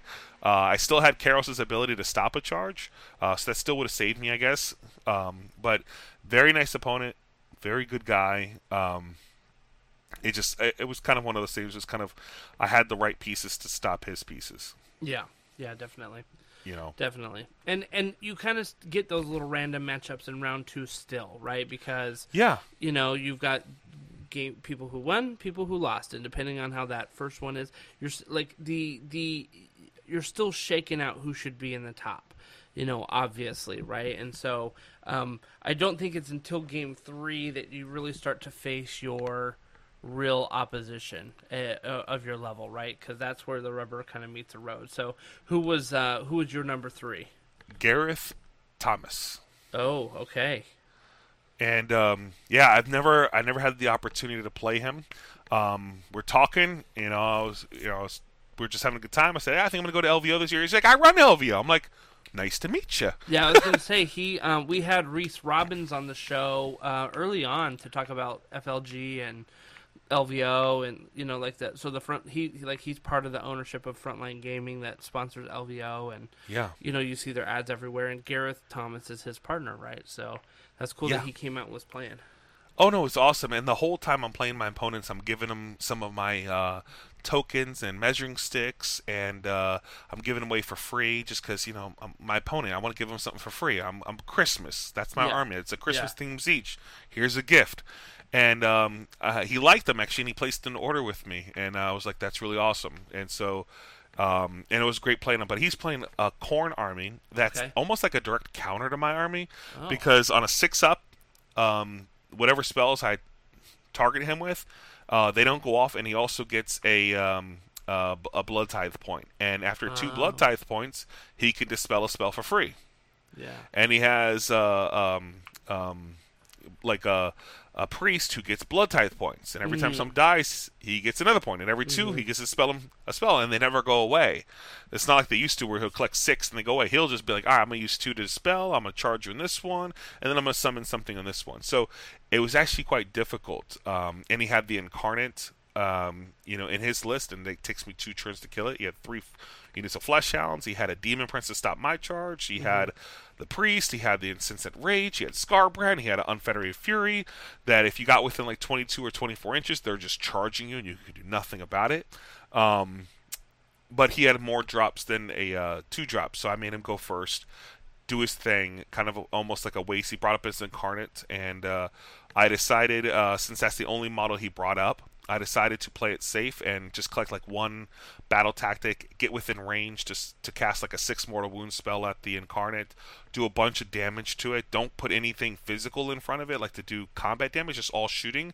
I got it up to like 13 or 14 wounds. He dropped the level to level one. Um, we rolled off, and uh, I can't I, I can't remember who won this one. Um, I believe he did, and he brought up Skarbrand to kill um, a unit. I, I can't 100% remember who went next, but uh, needless to say, um, I uh, I targeted his incarnate again um, with all my spells and was able to remove it from play. But then his Skarbrand came up and killed a whole bunch of units, and then my incarnate went into the Skarbrand, and I had to use Kairos' ability because I rolled like a, a one on my big attack that does four damage, and I had to use Kairos just to make it to where it either wounded or he failed to save, and I killed Skarbrand. But again, every time I do this, he's gaining blood tithe points, and every spell Yeah. I cast is stopping spell. So the game was freaking close. Uh, I did not expect it. I, I felt very confident going in the game, Uh-huh. but playing the game and his his skill his his his skills as a player and his ability to to know what models to pull his ability to pile in to stop me from piling in to actually doing damage his Yeah. ability to pile away very strong player amazing opponent um I, I, I, I've never rolled an 18 with gnashing jaws, but damn it, if I didn't roll an 18 in that last round and kill all five of his flesh hounds he summoned, and I did it, Oh my and I'm like, that was pretty cool. I rolled an 18 and I rolled a 2 plus. They're all dead. Yeah. Wow. You know, That's and uh. Gareth couldn't believe it either. He was like, that's bullshit. oh, awesome. but no, it was a it was a really uh, back and forth game. It was a tight game. It was a, actually a close game. Um, it was a nail biter. If you watched it, you were like, "Wow, this is combat versus casting, magic defense versus magic Right, offense." right, right. You know, free summoning versus free summoning. What the hell is going on? Yeah. Awesome. Well, that that concluded day one of the GT. Mm-hmm. Um, we already know you went and got steak and probably ended up crashing again that night. you know, because now you've got six or seven games under your belt. Um, so we report back the next morning. Um, this is uh, Saturday morning, Yep. and uh, now it's now it's starting to feel for real, right? You're you're you're in game four. You're two games away of being able to crack the top eight and get into the um, the single elimination playoffs. Who's your fourth opponent sat- uh, Saturday morning? uh, it's Justin uh, Haglin. Okay, and uh, Justin's playing Nighthaunt, and that's the match that I want to play against. yeah, Uh, nice. Okay, That's my direct counter. which uh, to- which list did he have? Did he have the Blade Guys list or the Harrow? he had the Scarlet Doom. Okay, yep. He had two Spirit Torments, Guardian of Souls. He Mm-hmm. had the uh, two two Cruciators for the minus two damage. Uh, two units of twenty um, uh, Revenants, uh, Hex Mm-hmm. Race, Spirit Host, uh, and uh, and and more Hexwraiths and Myrmourn Banshees, Purple Sun, Bouncer's Honey. You know, Regiment. You know, the whole the whole kit and caboodle. He had he had it all. Um, but again, Tzeentch literally just puts that army in, in such a bad Yeah. position. The fact that they couldn't retreat from you is Can't retreat. that's it. I mean, you're kind of done at that point because you rely so heavily on being able to get three inches out, retreat back in, knock down their save ward, or Yeah. you know, like um, uh, you know, knock down their save. And with the Scarlet Doom, they have to charge in to be able to do all those mortal wounds. Yeah. So they'll exactly. do it maybe the first time, but um, you're not going to get it a No- second time. Not really, because you got to think about like. So I'm casting 13 spells. He's not stopping That's right. them, That's right. right? And I'm killing characters. I'm doing six mortal wounds and stuff. Putting a spawn in combat, so you have to deal with that. Then I'm charging in 10 blue horrors, barely touching. Uh, I'm using. Well, what I'm doing is I'm actually using Gnashing Jaws and Purple Sun to create a pincer move to where only um, three blade guys can actually swing against my blue horse Oh, jeez. because I'm pinching the whole unit in with these Mm-hmm. two big endless spells, and you could only attack with one GV unit and then two GV units behind it because of the base size, and you and that's it. So I have 20 models minus one to hit versus a four four to hit, three to wound with six attacks. Yeah. And so I took out a 20 man unit. Uh, my incarnate took out the other 20 with uh, the um, the other guy, and then my spell casting is just it's just dominating. And the fact that he, but you got like I'm playing these people, and you could tell that when you're playing, there's certain matches you could tell that it's just not going well for your opponent. Yeah. But he's not getting sour. He's not getting frustrated. He's smiling. He's having a good time. We're talking about, you know, our businesses. Um, you know, I, he he's the gentleman. Um, I forgot the name of the business already. He he makes all the mouse pad objectives. Um, all the you know the the objective markers that we use Yep, in the game. yep. He makes them all, and we were oh, talking Oh, wow. about you know everything we're doing, and I'm talking about my stuff, and and it was just a fun you know almost like relationship building environment where I'm like, hey, how about I give you this for free? And he's like, how about I give you that for free? I'm like, Nice. well, like hell yeah, it's like you just swapped soccer jerseys. oh hell yeah, we're like having a good time, and I'm like, this is amazing. And so now I have to send him uh, some Tzeentch, uh, um, you know, PNG images so I can get some custom uh, uh, things created, and it's just. It was just a, it was a great game, but my list was made to counter that Yeah, list. yeah, Um, okay. And so, I don't know. There's not much more I could really, you know. Yeah, and you probably won pretty handily that one too. I you did. know? So, uh, which just sucks for him, but I mean that's that's the way it goes, right? Gotta Yeah. know your meta. Gotta know your meta. So, uh, so this brings us to the final game of the general portion of the GT, uh, game number five. Yep. And um, the, at this point, there are only eight people who are four and zero. Um, everybody else is three and one or below, um, and so you guys are going to whittle that down to um, four who are five and zero, and then there's going to be four four and ones that end up getting into um, Yeah. the elimination um, series of uh, you know eight to four to two to one. So uh, your final game number five, who are you playing? I am playing John Brock the second. Oh, um, he had dragons, didn't he? No, no, no. So That was John Brock Brock the third. third. So this is what was so funny about it is, so I'm playing the father, Yeah, John okay, Brock the okay. second, and I played him multiple times before at Palladium Games in PA, and he's Mm-hmm. I've played his army multiple times, so I'm extremely familiar with everything he can do to me, and uh, I did change my list on him, so he's not 100% positive on what I'm doing. Yeah. Um, but I'm playing my Tzeentch army. Anthony, who's playing literally my army, is playing his son, John Oh Brock the third, on that's stream. Hilarious. Okay.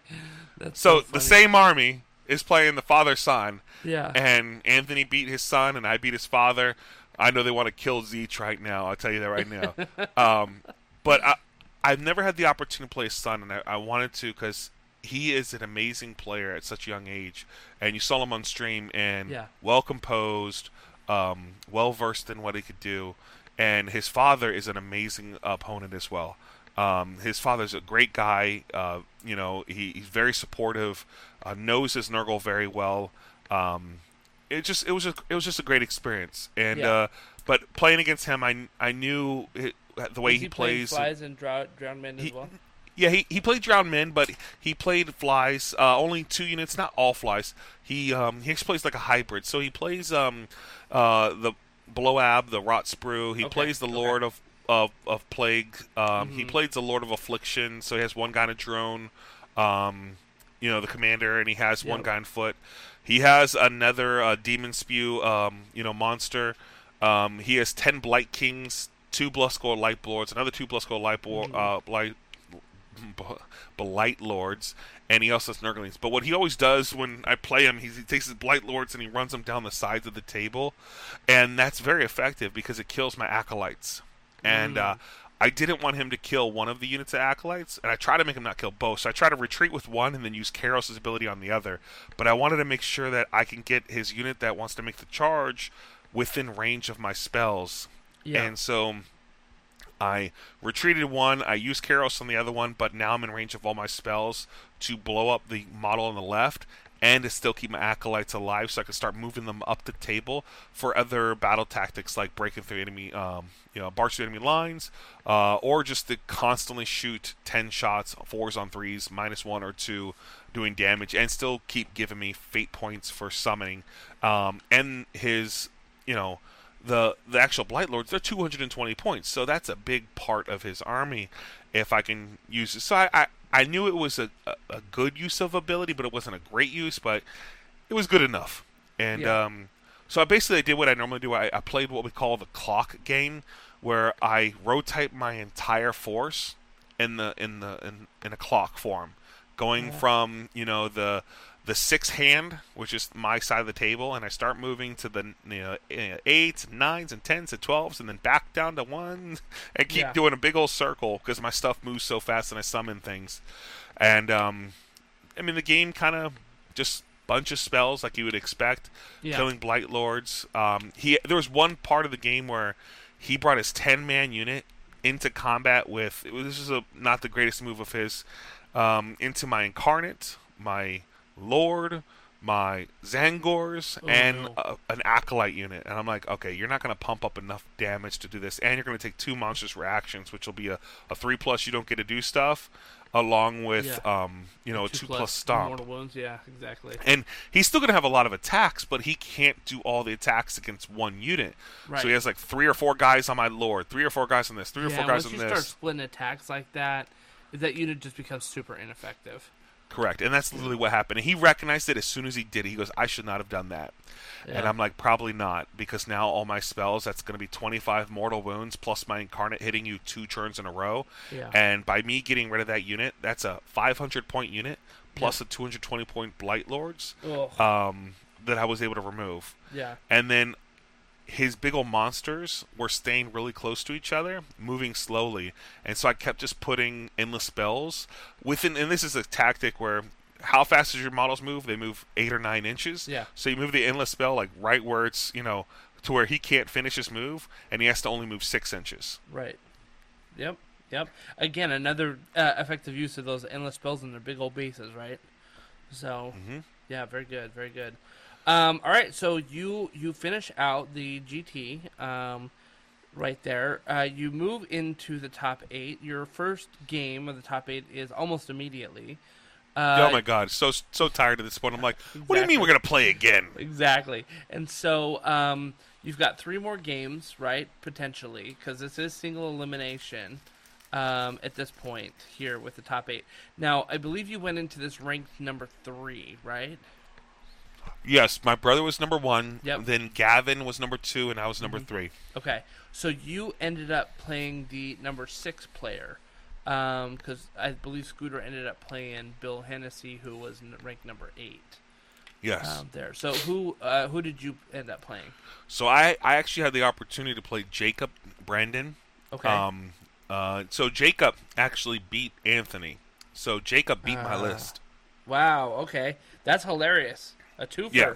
You got a Yeah, you so- got a Tzeentch twofer. Yeah, he, he had to play the same artist. Now, now, I I know Jacob very well, and Yeah. again, amazing opponent. I'm actually going to make some tokens for him for his Skaven army, uh, some custom ones for just his specific army. Um, but he beat Anthony, and so it's time for me to get some revenge with uh, with some Tzeentch. I was like, it's it's it's it's revenge time Yeah. Right. you know, and so you know, and Jacob again, his army's super strong. He has the you know the Vermin Lord Corruptor uh, with the Blade of Corruption and a flaming weapon. He has his Warlock Engineer to really empower his uh, Warp Lightning Cannon. He has another Vermin Lord Deceiver, very strong model. um, He has a Plague Priest for his, his priest. He has clan rats that are literally there to just sit on objectives and count as extra models. He has gutter runners that do a bunch of mortal wounds, like 15 of them. He has his, again his warp lightning cannon that's double, you know, shooting and doing a bunch of damage. He has two units of Jezzails to pick up your back line. He has another unit of gutter runners to do even more damage. Expert conquerors, like everything. So mm-hmm. it was a lot for me.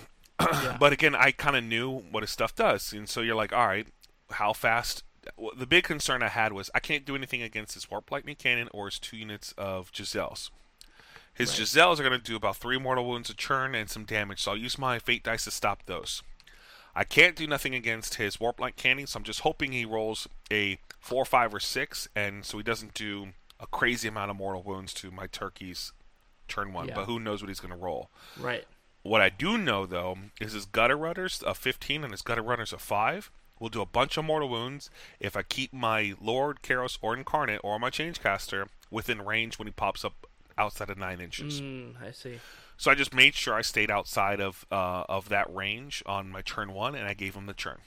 Yep. And I can't, I don't want to get, um, you know, stuck. Um, so, and once he did that, this game it, it, it was a lot of back and forth. Um, I, I don't know if you want to go play by play, um, but basically he did exactly what I thought he was going to do: pop up his gutter runners, shoot all my acolytes and Tzaangors, and uh, uh, take care of the the side units. Um, shot the warp lightning cannon at max power at 12. I believe he rolled a five, and he still did like five or six wounds. He shot his um, uh, his warp light Jezzails. One unit didn't hit so well, and I had to use uh, one of my cheating dice to save, and the other one hit decent. I used my cheating dice to save, um, and so that was pretty much his turn.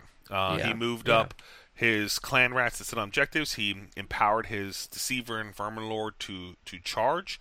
I thought he was playing a little aggressive with one of his vermin lord, a little bit too close where I can cast spells, um, and so I kind of did. Um, uh, my turn one, I pretty much cast enough spells to kill one of his big uh, monsters. I'm like, hey, if I can get rid of a 400 point monster in turn one, Right. fuck yes. And if I can tie up his gutter runners and stop them from just continuously destroying me, even better. And so I did the whole, you know, and of course I still need to deal with his warp lightning cannon, his Jezzails. I can't let that keep doing uh, what it's doing. And and he, even though he rolled 12 dice on ones, he takes D3 damage.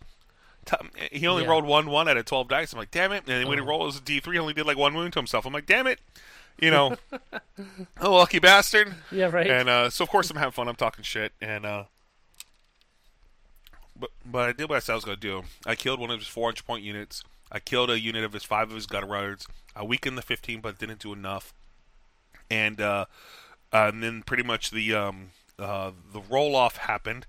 And again, I can't remember who went next. Um, but when he went uh, again, his warp lightning cannon uh, went again.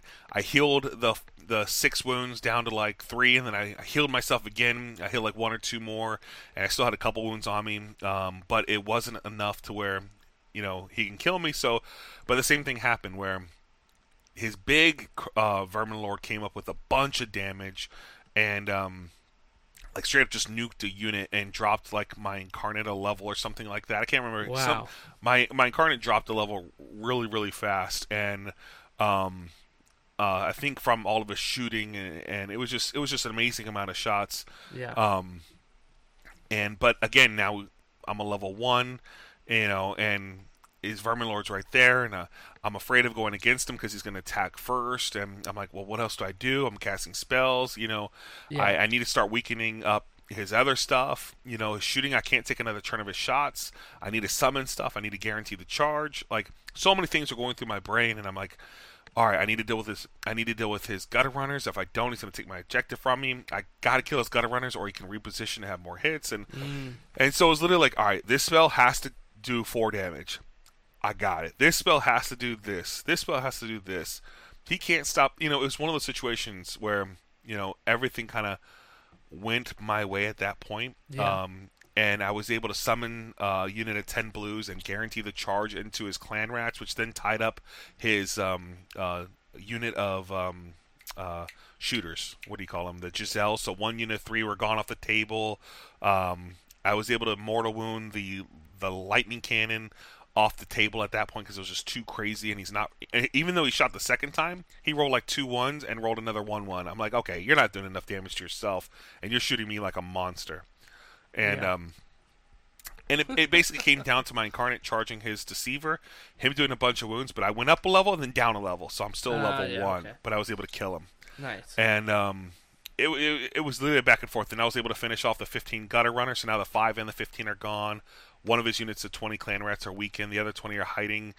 Um, he dropped in his plague priest and did like 2d6 mortals to my change caster. He's dead. It was literally one of those like tick for tack, tick tac toe. But at the end of the day, my two turkeys were alive. my main damage things were alive. I'm still able to summon. Yeah. His warp lightning's dead. A Jezzail's tied up. His other Jezzails are alive, but they can't do enough to kill a turkey. I'm now repositioning them a lot more aggressively, so whoever goes next, all my spells are going to be there. And um, I got my revenge for Anthony. Yeah, there you go. There you go. Uh, and that finished out the third day of straight Age of Sigmar games for you. You are six games deep at that point, and uh, we were pretty hungry. We went and got Thai food after that. Delicious. Oh my really God, good. was that Yeah. delicious? Yeah, it was really good. It was nice too. It was such a nice night. We sat out on their little porch balcony area and, and Yep. uh, had some food, and um, it was great. Uh, on the way back, you guys stopped for some drinks and watched a woman get propositioned by a guy, and the boyfriend get really mad at it. You know, so that was That was hilarious. crazy. That was crazy. Yeah, that was pretty That was hilarious. that was crazy. Literally, guy was looking at a woman knocking on her door, calling her a regular woman, which we all know what that means. And her Yes. boyfriend got all Um, upset. Like it was the whole thing. Me and my brother were like, let's get out of here. Oh, dude, that that area right there too, because there's the gentleman's club that's right there, Yeah. and it's not a classy gentleman's club. Like you No. can just tell from the outside, right? Uh, Not that I've been in that one, but um, it is uh, it is not a classy gentleman's club. It's not in a classy part of town, and there are working women in that area right there. So the fact that that lady got propositioned and um, her boyfriend is like having a problem, it was kind of hilarious. But you two, I mean, you and Scooter are giants of men.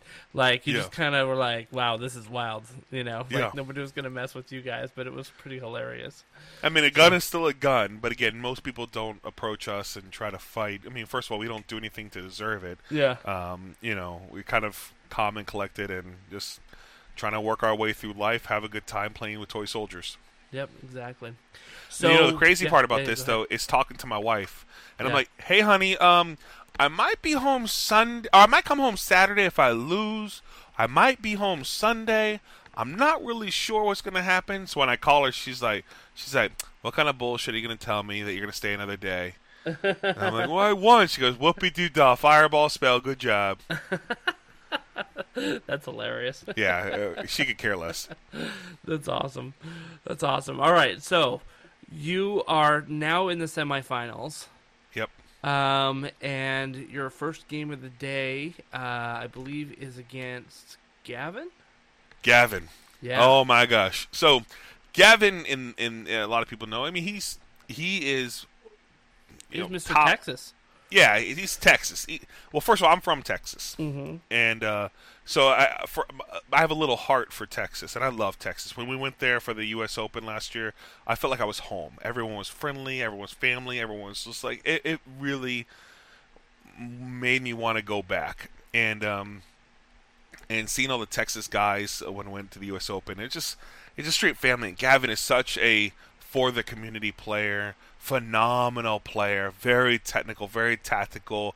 And I'm not somebody who really jokes a lot like my brother uh, when we play games. I'm very serious. I look like I'm almost angry, uh, and it's not my do. intention.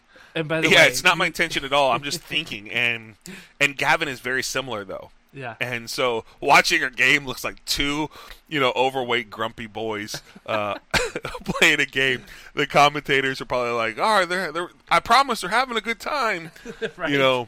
Um, but uh, yeah, so with um, with with Gavin, um, I don't. Uh, I know his list. I, I don't see it in front of me because the um, BCP is broken off. But he had um, he had two of the Bastiladons that are combat orientated, uh, so they still have a lot of mortals, but they're one up, you know, armor save, s- stick you into combat guys. He had a Bastiladon who can uh, attack twice with minus uh, minus one rend and three damage because I'm a demon.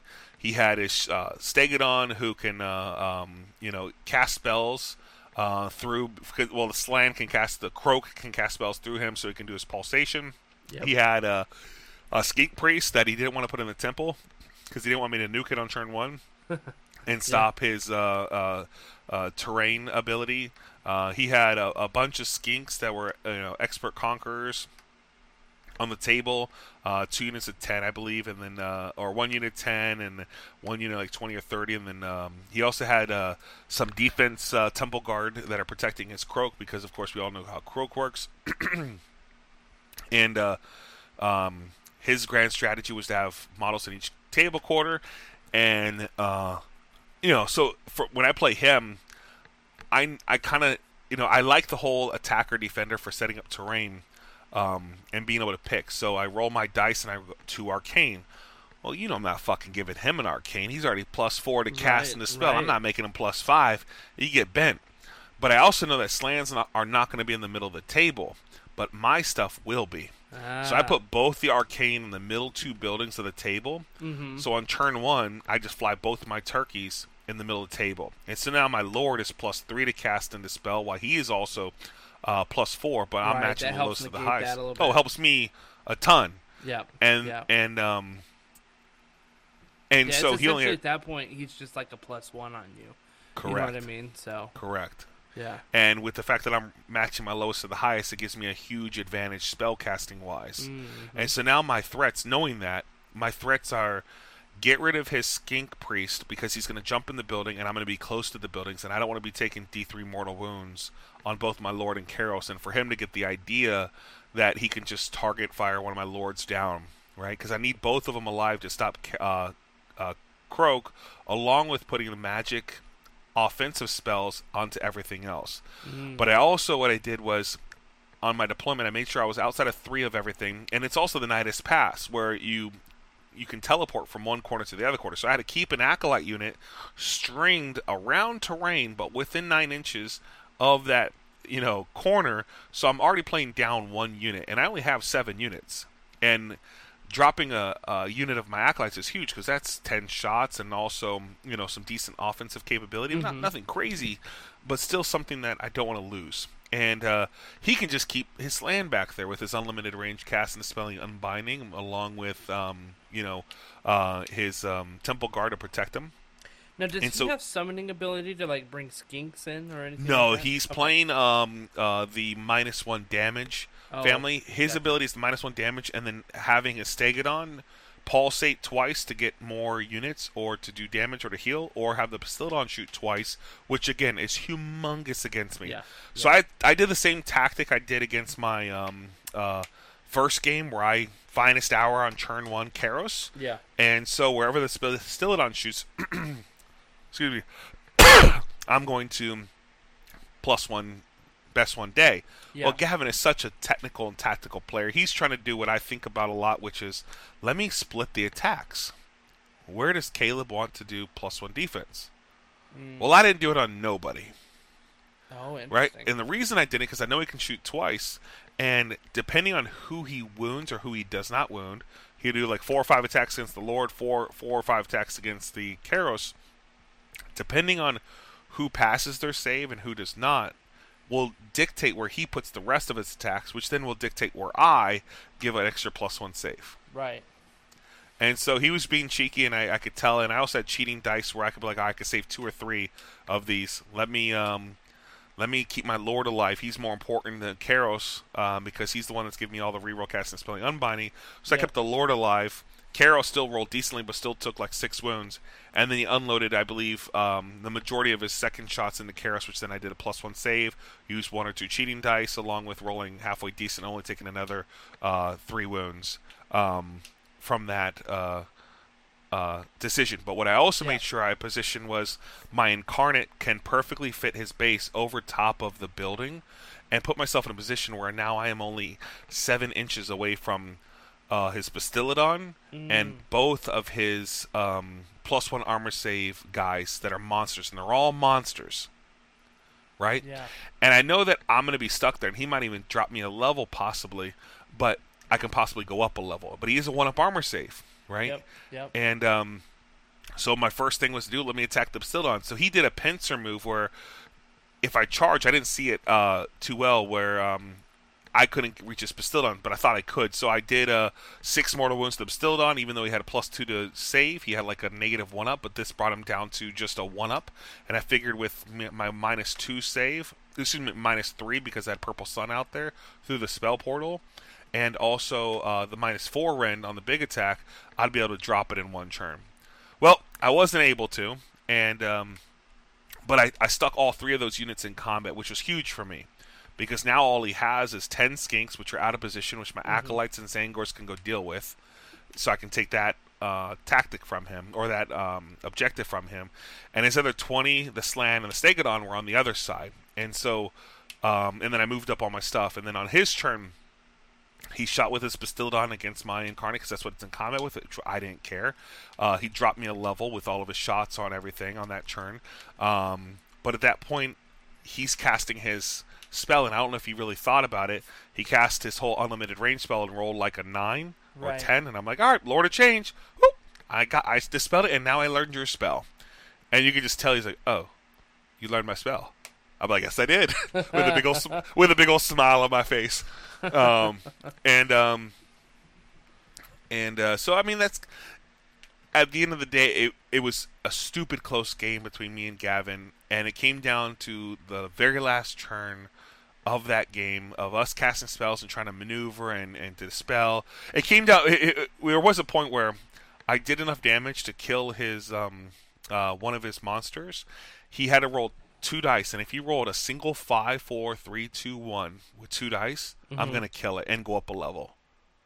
And then my incarnate's alive, but he rolled double sixes, Oh, and so my incarnate went down a level and died again. oh my god. Um, but uh, that was fine yeah. because at the end of the day, I was able to pick up all three of those models on my next turn because all my spellcasters were right there, and Yeah. Purple Sun making him roll a one, and also Gnashing Jaws three d six, and he was he's only movement five, Oh wow. Okay. and you're like, oh, I rolled a twelve and take seven mortal wounds. All right, he's dead, Yeah. and d six d six he's dead, and d six d six he's dead. Okay, they're all dead anyways. But the fact that if he would have rolled a five on one of those dice, my incarnate would have been alive too. It would have been even a stronger swing Yeah. and not so close. Um, Right. But you know, again, game of luck. Um, I mean, there's many things I could have made a mistake on or didn't roll well, and he could have just took it from me as well. Yeah. Um, but it was it was it's like playing a mirror match. If you ever played against Tzeentch, um, his is a little bit more well rounded. Mine is definitely sharper in the casting area. Um, but I feel like I'm playing the same army. Yeah. Very interesting. Very interesting. Yeah. Well, that brings us to the final match, which was against you and your brother Scooter. Uh, Scooter was running his 18 pig army, one Maw-Krusha, two um, War Chanters, and a Prophet, I believe, and a Mega Boss on foot.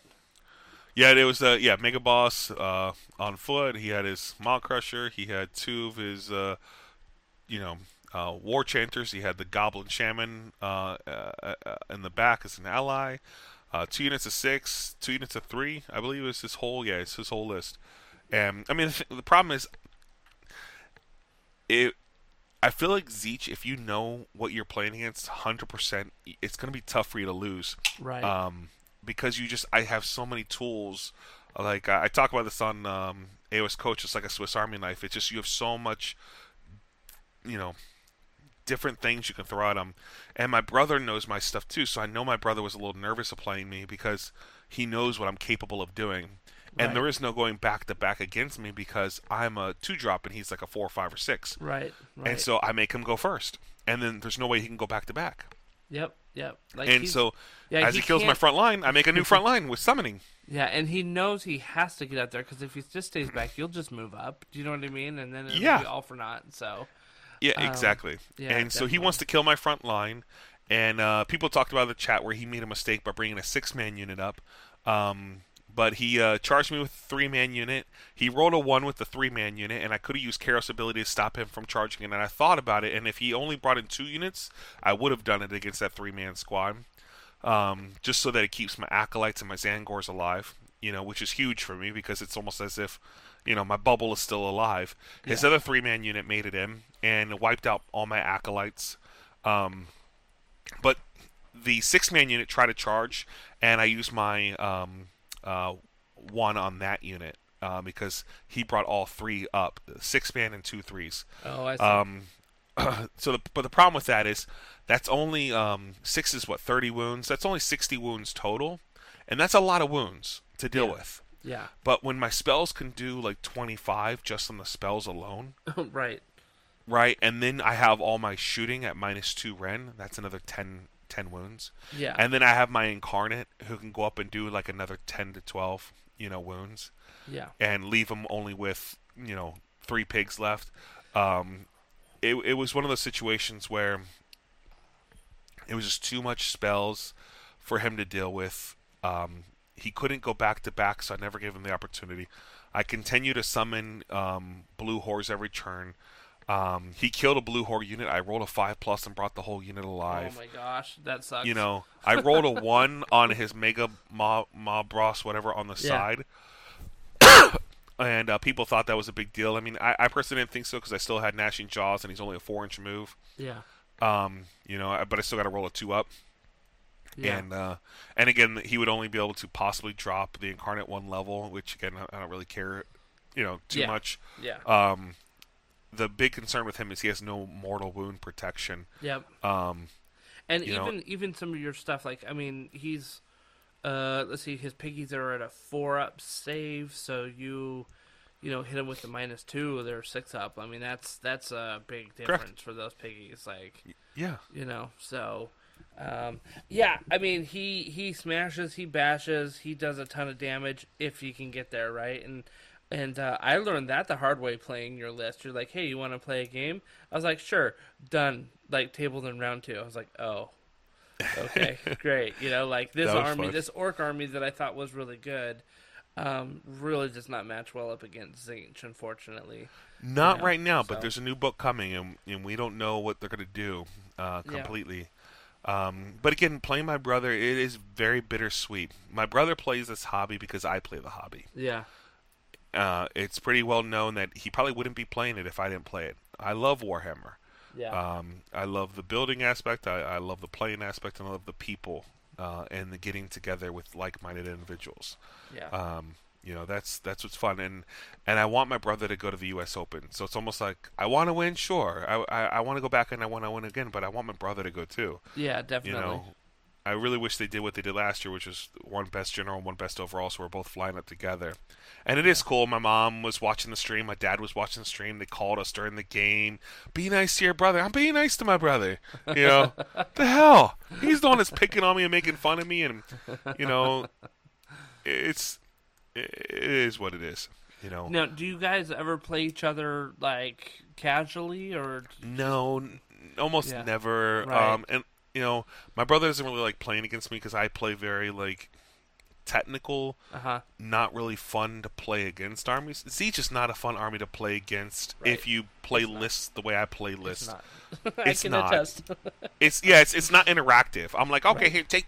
Yeah, I'll be as funny as I can. I'm like, take six mortal wounds. Is that interactive? oh, it's it's interactive when you're removing all your models. Yeah. Yeah, I mean, sure, but it's not. It's not like it's not like what you said, where you had both of you and your opponent's army in the middle of the game, and you're swinging for Yeah, five effing Yes. rounds, and Yep. you know, take ten wounds. You take ten wounds. I heal three. I heal three. Yeah. I get the objective. I retreat. Like it, it's that's more, you know, fun. What I'm doing is, you know, I'm cheating. Yeah. You know, I'm literally going. I'm plus three to cast. I'm re-rolling. I'm matching lowest to the highest. If I, if I roll a five, that's really a twelve. Like, it's, it's, it's crazy. You know. Yeah. You know. I, I hope they don't change my book. You know, in the sense of what they're doing. I hope they keep it complex. You know, I want them to keep it complex. You know, I don't want them to dumb it down. And that is probably my my biggest concern I have what they're going to do. So let's let's uh, talk about that real quick. I mean, just Okay. to, just to end the Nova Open, congratulations again on winning that. I noticed that um, with that win, you shot up high on the ITC. yeah, I, Um, you know. I actually scored. I, I looked at everyone's. I think that's the biggest score out of any game this entire year. Yeah. I believe I scored 250 points on the ITC ranking, and I looked at everyone's. I looked at all of Gavin's scores. He scored like 230, 220. Uh, Anthony scores because he scores very high as he won Summer Slaughter, like 220, 230, and I'm like, I got 250. Yeah. What's up? Yeah. Like, So I, I was like, oh wow, there's Caleb all of a sudden in the top ten, you know, because like I, I didn't see you even on the leaderboard like unless you expanded it. Now like that, I mean, between the second place finish and the first place finish, like that put you up pretty high. So congratulations on that. Congratulations on your golden ticket, being able to um, take that down to New Mexico. That's going to be amazing. Um, let's talk about Tzeentch book real quick to wrap up this podcast. We're going two hours and twenty minutes already, which is uh, one of our longer episodes, but that's great. We've been talking about a lot of good stuff. Uh, the no, it's good, dude. You're you're a talker, and that's totally fine. People want to hear what you have to say, so it's it's good. Um, so uh, Tzeentch book, right? So Tzeentch, fluff wise, um, you're talking ambition, you're talking trying to predict the future, you're talking, you know, control the change that's out there. Um, you know, you're talking spells. Um, what what things do you think will stay the same from the book, or would you like to? St- let's let's say it this way: What things would you like to stay the same from the book to keep that fluff aspect of it? So, you know, I mean, like I said it before, I like complex, difficult to play armies Yes. Because I don't want a lot of people to play them. Right. I, Right. I don't know if that's a selfish thing to say. I'm not even sure what that is in my mind. Um, I don't like people. You know, I like it like Tzeentch is playing a non-Tzeentch army nine times out of ten. You know, Yeah. That's You're not gonna find enjoyable. those mirror matches. I do And- not want to play a mirror match. Oh my god, I do, and that's another reason why I play like off-meta weird stuff. Yeah. I don't want to play mirror match. Well, it's not and- enjoyable. Yeah. Yeah Who can and- roll a Who can roll a six? Oh, you did. Okay, you won. Like, yeah, exactly, exactly. That's not really fun. That's just a, you know whatever. Yeah, and So- and if you ask the average player, they would say Tzeentch is garbage right now. Um, you know, the the average player, um, because they're just like, oh, it's an old book. It it it sure it's got some kind of hinky mechanics, but it's not bright and shiny like some of these other new armies out there that are optimized for 3.0, right? Tzeentch, And so- Justin. Tzeentch is the best damn army out there. Nothing beats Tzeentch. well, you're proving in that. Nothing can beat. I'm telling you right now. If you know what you're doing, yeah. nothing can beat it. Right. Well, because it has so many aspects about it that uh, kind of cheat, right? You've got your Yeah, it's it's literally che- dude. I get I get I get a cheat with my cheating dice. I get free shit with my shit dice, and I still get an army. My brother's making fun of me the whole game. He's like, Caleb, I just played 2,900 points to my 2,000. yeah, seriously. And he's like, this is stupid. I'm like, it was pretty great for me. yeah, know, right. I, Right, you know, I literally, exactly. you know, it's it, it's it's wild. So, what know. would you what would you like to see stay the same, or maybe be tweaked a So, little bit in the The the number one book? thing I would like them to expand Mhm. is the agendas. A lot of people don't like it. I love it. Mm, I love the fact that every hero phase, I get to choose something I want to accomplish beyond a battle tactic or in addition to a battle tactic. And if I accomplish it, I take a basic war scroll and I make it slightly better or slightly different. Nice. I think that is the coolest damn mechanic um, that Tzeentch has. And if they keep it, I'll be very happy. Right. right. Um, I like that a lot because that brings more choice. Choice in the game is, is fun. You know, putting pigeonholing somebody into a cookie cutter thing it's not really fun. Well, and I like I like things that like you get rewarded, um, but it costs something, right? Like so, the idea of a of an agenda, which is like I actually have to go out and do something to then get the benefit. Mm-hmm. Um, that that's pretty good, rather than just like baking it in, you know. Yeah, roll a dice, you get an ability. No, I don't like that. But if it says, you know, kill uh, a monster with 12 wounds or more in this turn and you get plus one to your save, all right, well, is that a good agenda I should use right now? Is that a monster I need to kill? Can I kill that monster? What's the average roll? Am I within 18 inches? Should I do that one? Yeah. You know, or if your opponent controls an objective and you take it from them, you get you count as double models. So if I have 10 blues, that's now 20 blues on an objective Yeah. right? You know, Yeah, or definitely. one to hit, or or plus one to your attacks. It, I like that hidden agenda is probably the most. Um, in terms of other things, I like. I do like the Destiny dice. Some people hate it, Yeah. uh, and I can understand why because it is kind of like cheating. Um, but it goes with the fluff, you know. Right. I know the future. I don't know the present, and I know the past, right? You know, and and knowing that this role I'm going to pass and I'm going to charge you this turn, and you can't do nothing about it. That's knowing the future. Yeah. It goes with the the theme, but I could also understand why people don't like it because it's not like you're playing Warhammer. It's pretty much like you're playing I don't know checkers or chess. You know what you could do, and there's nothing they could do. My horse moves, you know, two up and Yep. and yep, one over, right? Yep. I think it's three up and one over. Um, That's okay. you we know, know what you mean. whatever. um, but again, it's it's I like that aspect. Um, the minus one to hit was each. I, I don't see where that comes from uh, Yeah. in the actual uh, thing. I would like them to maybe remove that and add something that's more casting related and spell related and spell dominance related. Um, you know, I would like that to happen. The minus one hit is nice, of course. I mean, Yeah. it's powerful, but I don't really see where the the theme of the army Yeah. comes from. That minus one to hit Tzeentch characters or Tzeentch demon units. I would like them to expand the unit selection um, and not make obvious things strong. Like we all know flamers are good. Mm-hmm. Right. Right. When it when it first came out, oh, these models they shoot three shots each. The champion shoots four. They're they hit on threes. They win on threes. They're minus one or two, and they do D three damage. Well, well, fuck me sideways. That's strong, Yeah. right? As long as the points aren't crazy, that's obviously strong, and that makes obvious decisions for people to take. I'm gonna min max flamers. I don't want that, Yeah, right? yeah, yeah. I don't want obvious obvious uh, uh, corks. Um, but I want a little bit of combat. I want more shooting. I want more magic. I would like the spells to be like this spell goes off on a twelve, right? But if it goes off, It's boy, gonna be huge. it's yeah. gonna be something good, Yeah. right? Do you You know, I would like to yeah. see some crazier spells, but much higher cost. So there's more of a, a reward for you know getting that high uh, casting value uh, spell.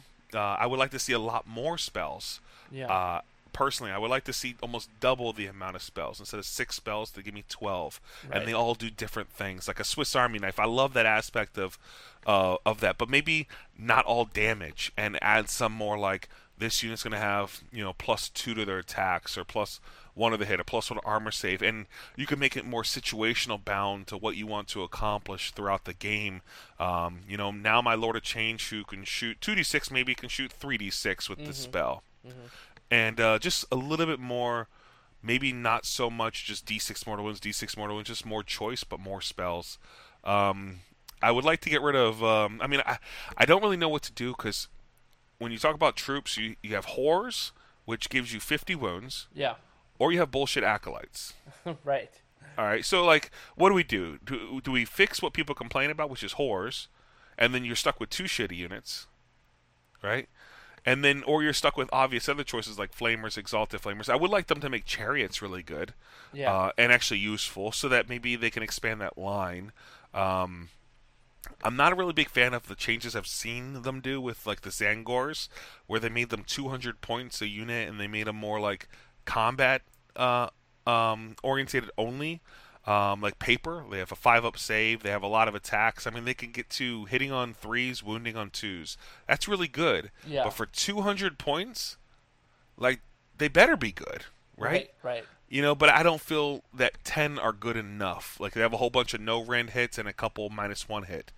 Well, how is that going to kill a Gargant? And then now you're like, okay, well, maybe I'll take 20.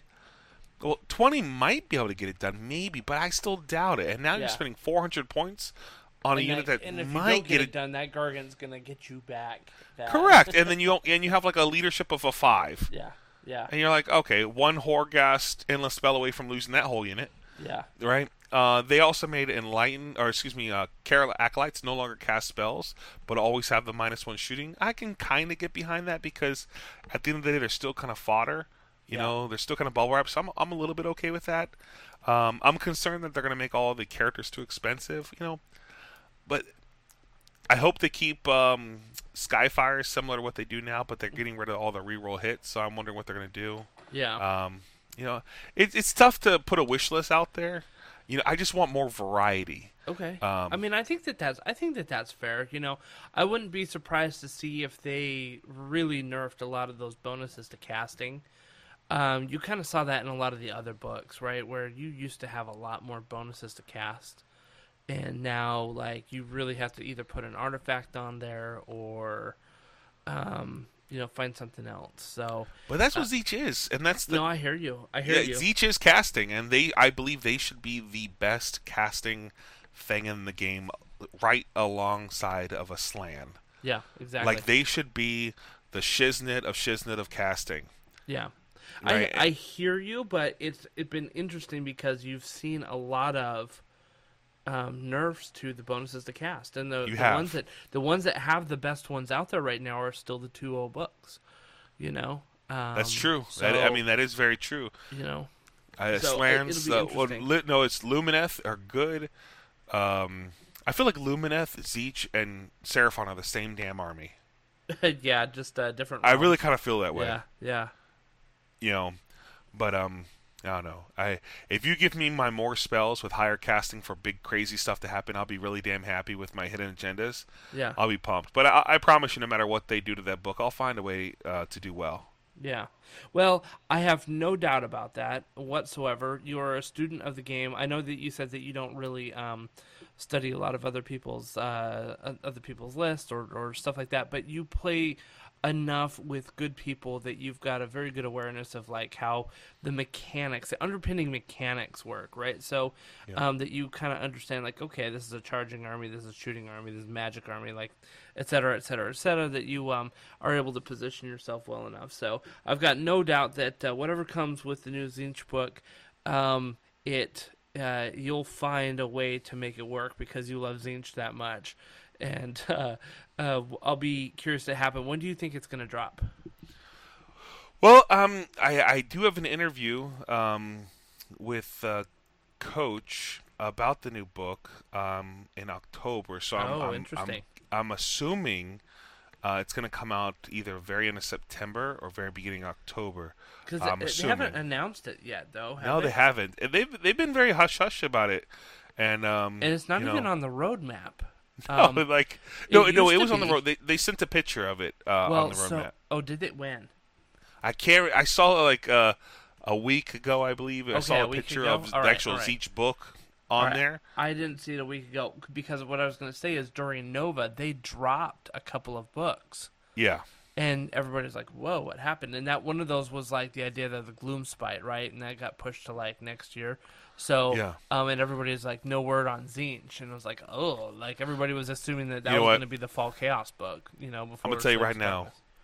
I would be completely happy if they don't touch my book. I know you would be. I think I'd be a lot of I'd be so there- pumped. I think I think everyone at the U.S. Open out there is like, okay, when is Caleb getting his new book? like you say that though, but I remember when the Tzeentch book first came out, man. You could take. I remember my list. It was like 18 Skyfires, which we know they're ridiculous. Two Tzaangor Shamans, right? I bubble wrapped my whole force with 30 Marauders. Uh-huh. I had Kairos and Lord of Change. Like it was just wild how crazy broken that was, and every five up you rolled was a more uh, was D three mortal wounds Oh gosh. with your um uh, Skyfire. So you're like, all right, take uh you know six D three mortals every turn plus all these spell casting with the oh it was just it was just wild. you know, you know. Back when Age of Sigmar was still finding its footing. oh yeah, you know, no, it was just so. it, that was that was ridiculous back then.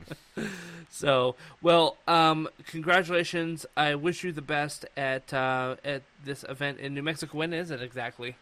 It's uh the weekend of November twentieth. Okay. I have to fill up my flight details. They just sent me the little notification, which is it's just such a cool thing, you know. Yeah, that sounds so awesome. Get Yeah, I believe. Uh, let me see the treatment and all exact time. It is um, November. I believe it's the 18th through the 20th. Okay. So like the weekend before uh, Thanksgiving. Exactly. Very Exactly. good. Very good. Well, I wish you the best of luck at that. Um, you know, you'll have to give us an update on the Tzeentch book after you kind of dig into it and let us know. And Oh, yeah. uh, but thank Can't you wait. for coming on the podcast, man. It's, it was a pleasure talking with you. It was good to kind of go through your games and see how you think. Um, because you know you do have a very good list, you have a powerful list, uh, but you also like know and love your list, and it's also how you pilot it as well. And so, you know, there there's times uh, that you were you know subtly said, well, you know, I didn't choose this, or I decided to do that to make them make a decision or something that you know that's that's where your experience and expertise comes out and that's really what takes you or propels you from being a very good uh, general to a great general so congratulations and uh, and thanks for coming on with us Yeah, I appreciate it. Thank, thank you for having me. uh, everybody else, thank you so much for listening to our episode uh, tonight. We hope you like it. If you did like it, please give us a like and a share. And hey, if you are listening to us on iTunes, on Spotify, or even on Google, please leave us a review. Uh, if you want to give us a couple of stars, if you want to give us five stars, I'm not going to complain. But if you can give us a review, it helps show the algorithm with other people and let uh, let them know uh, that we're out there. So, uh, thank you very much for listening, and everybody, you have a great night.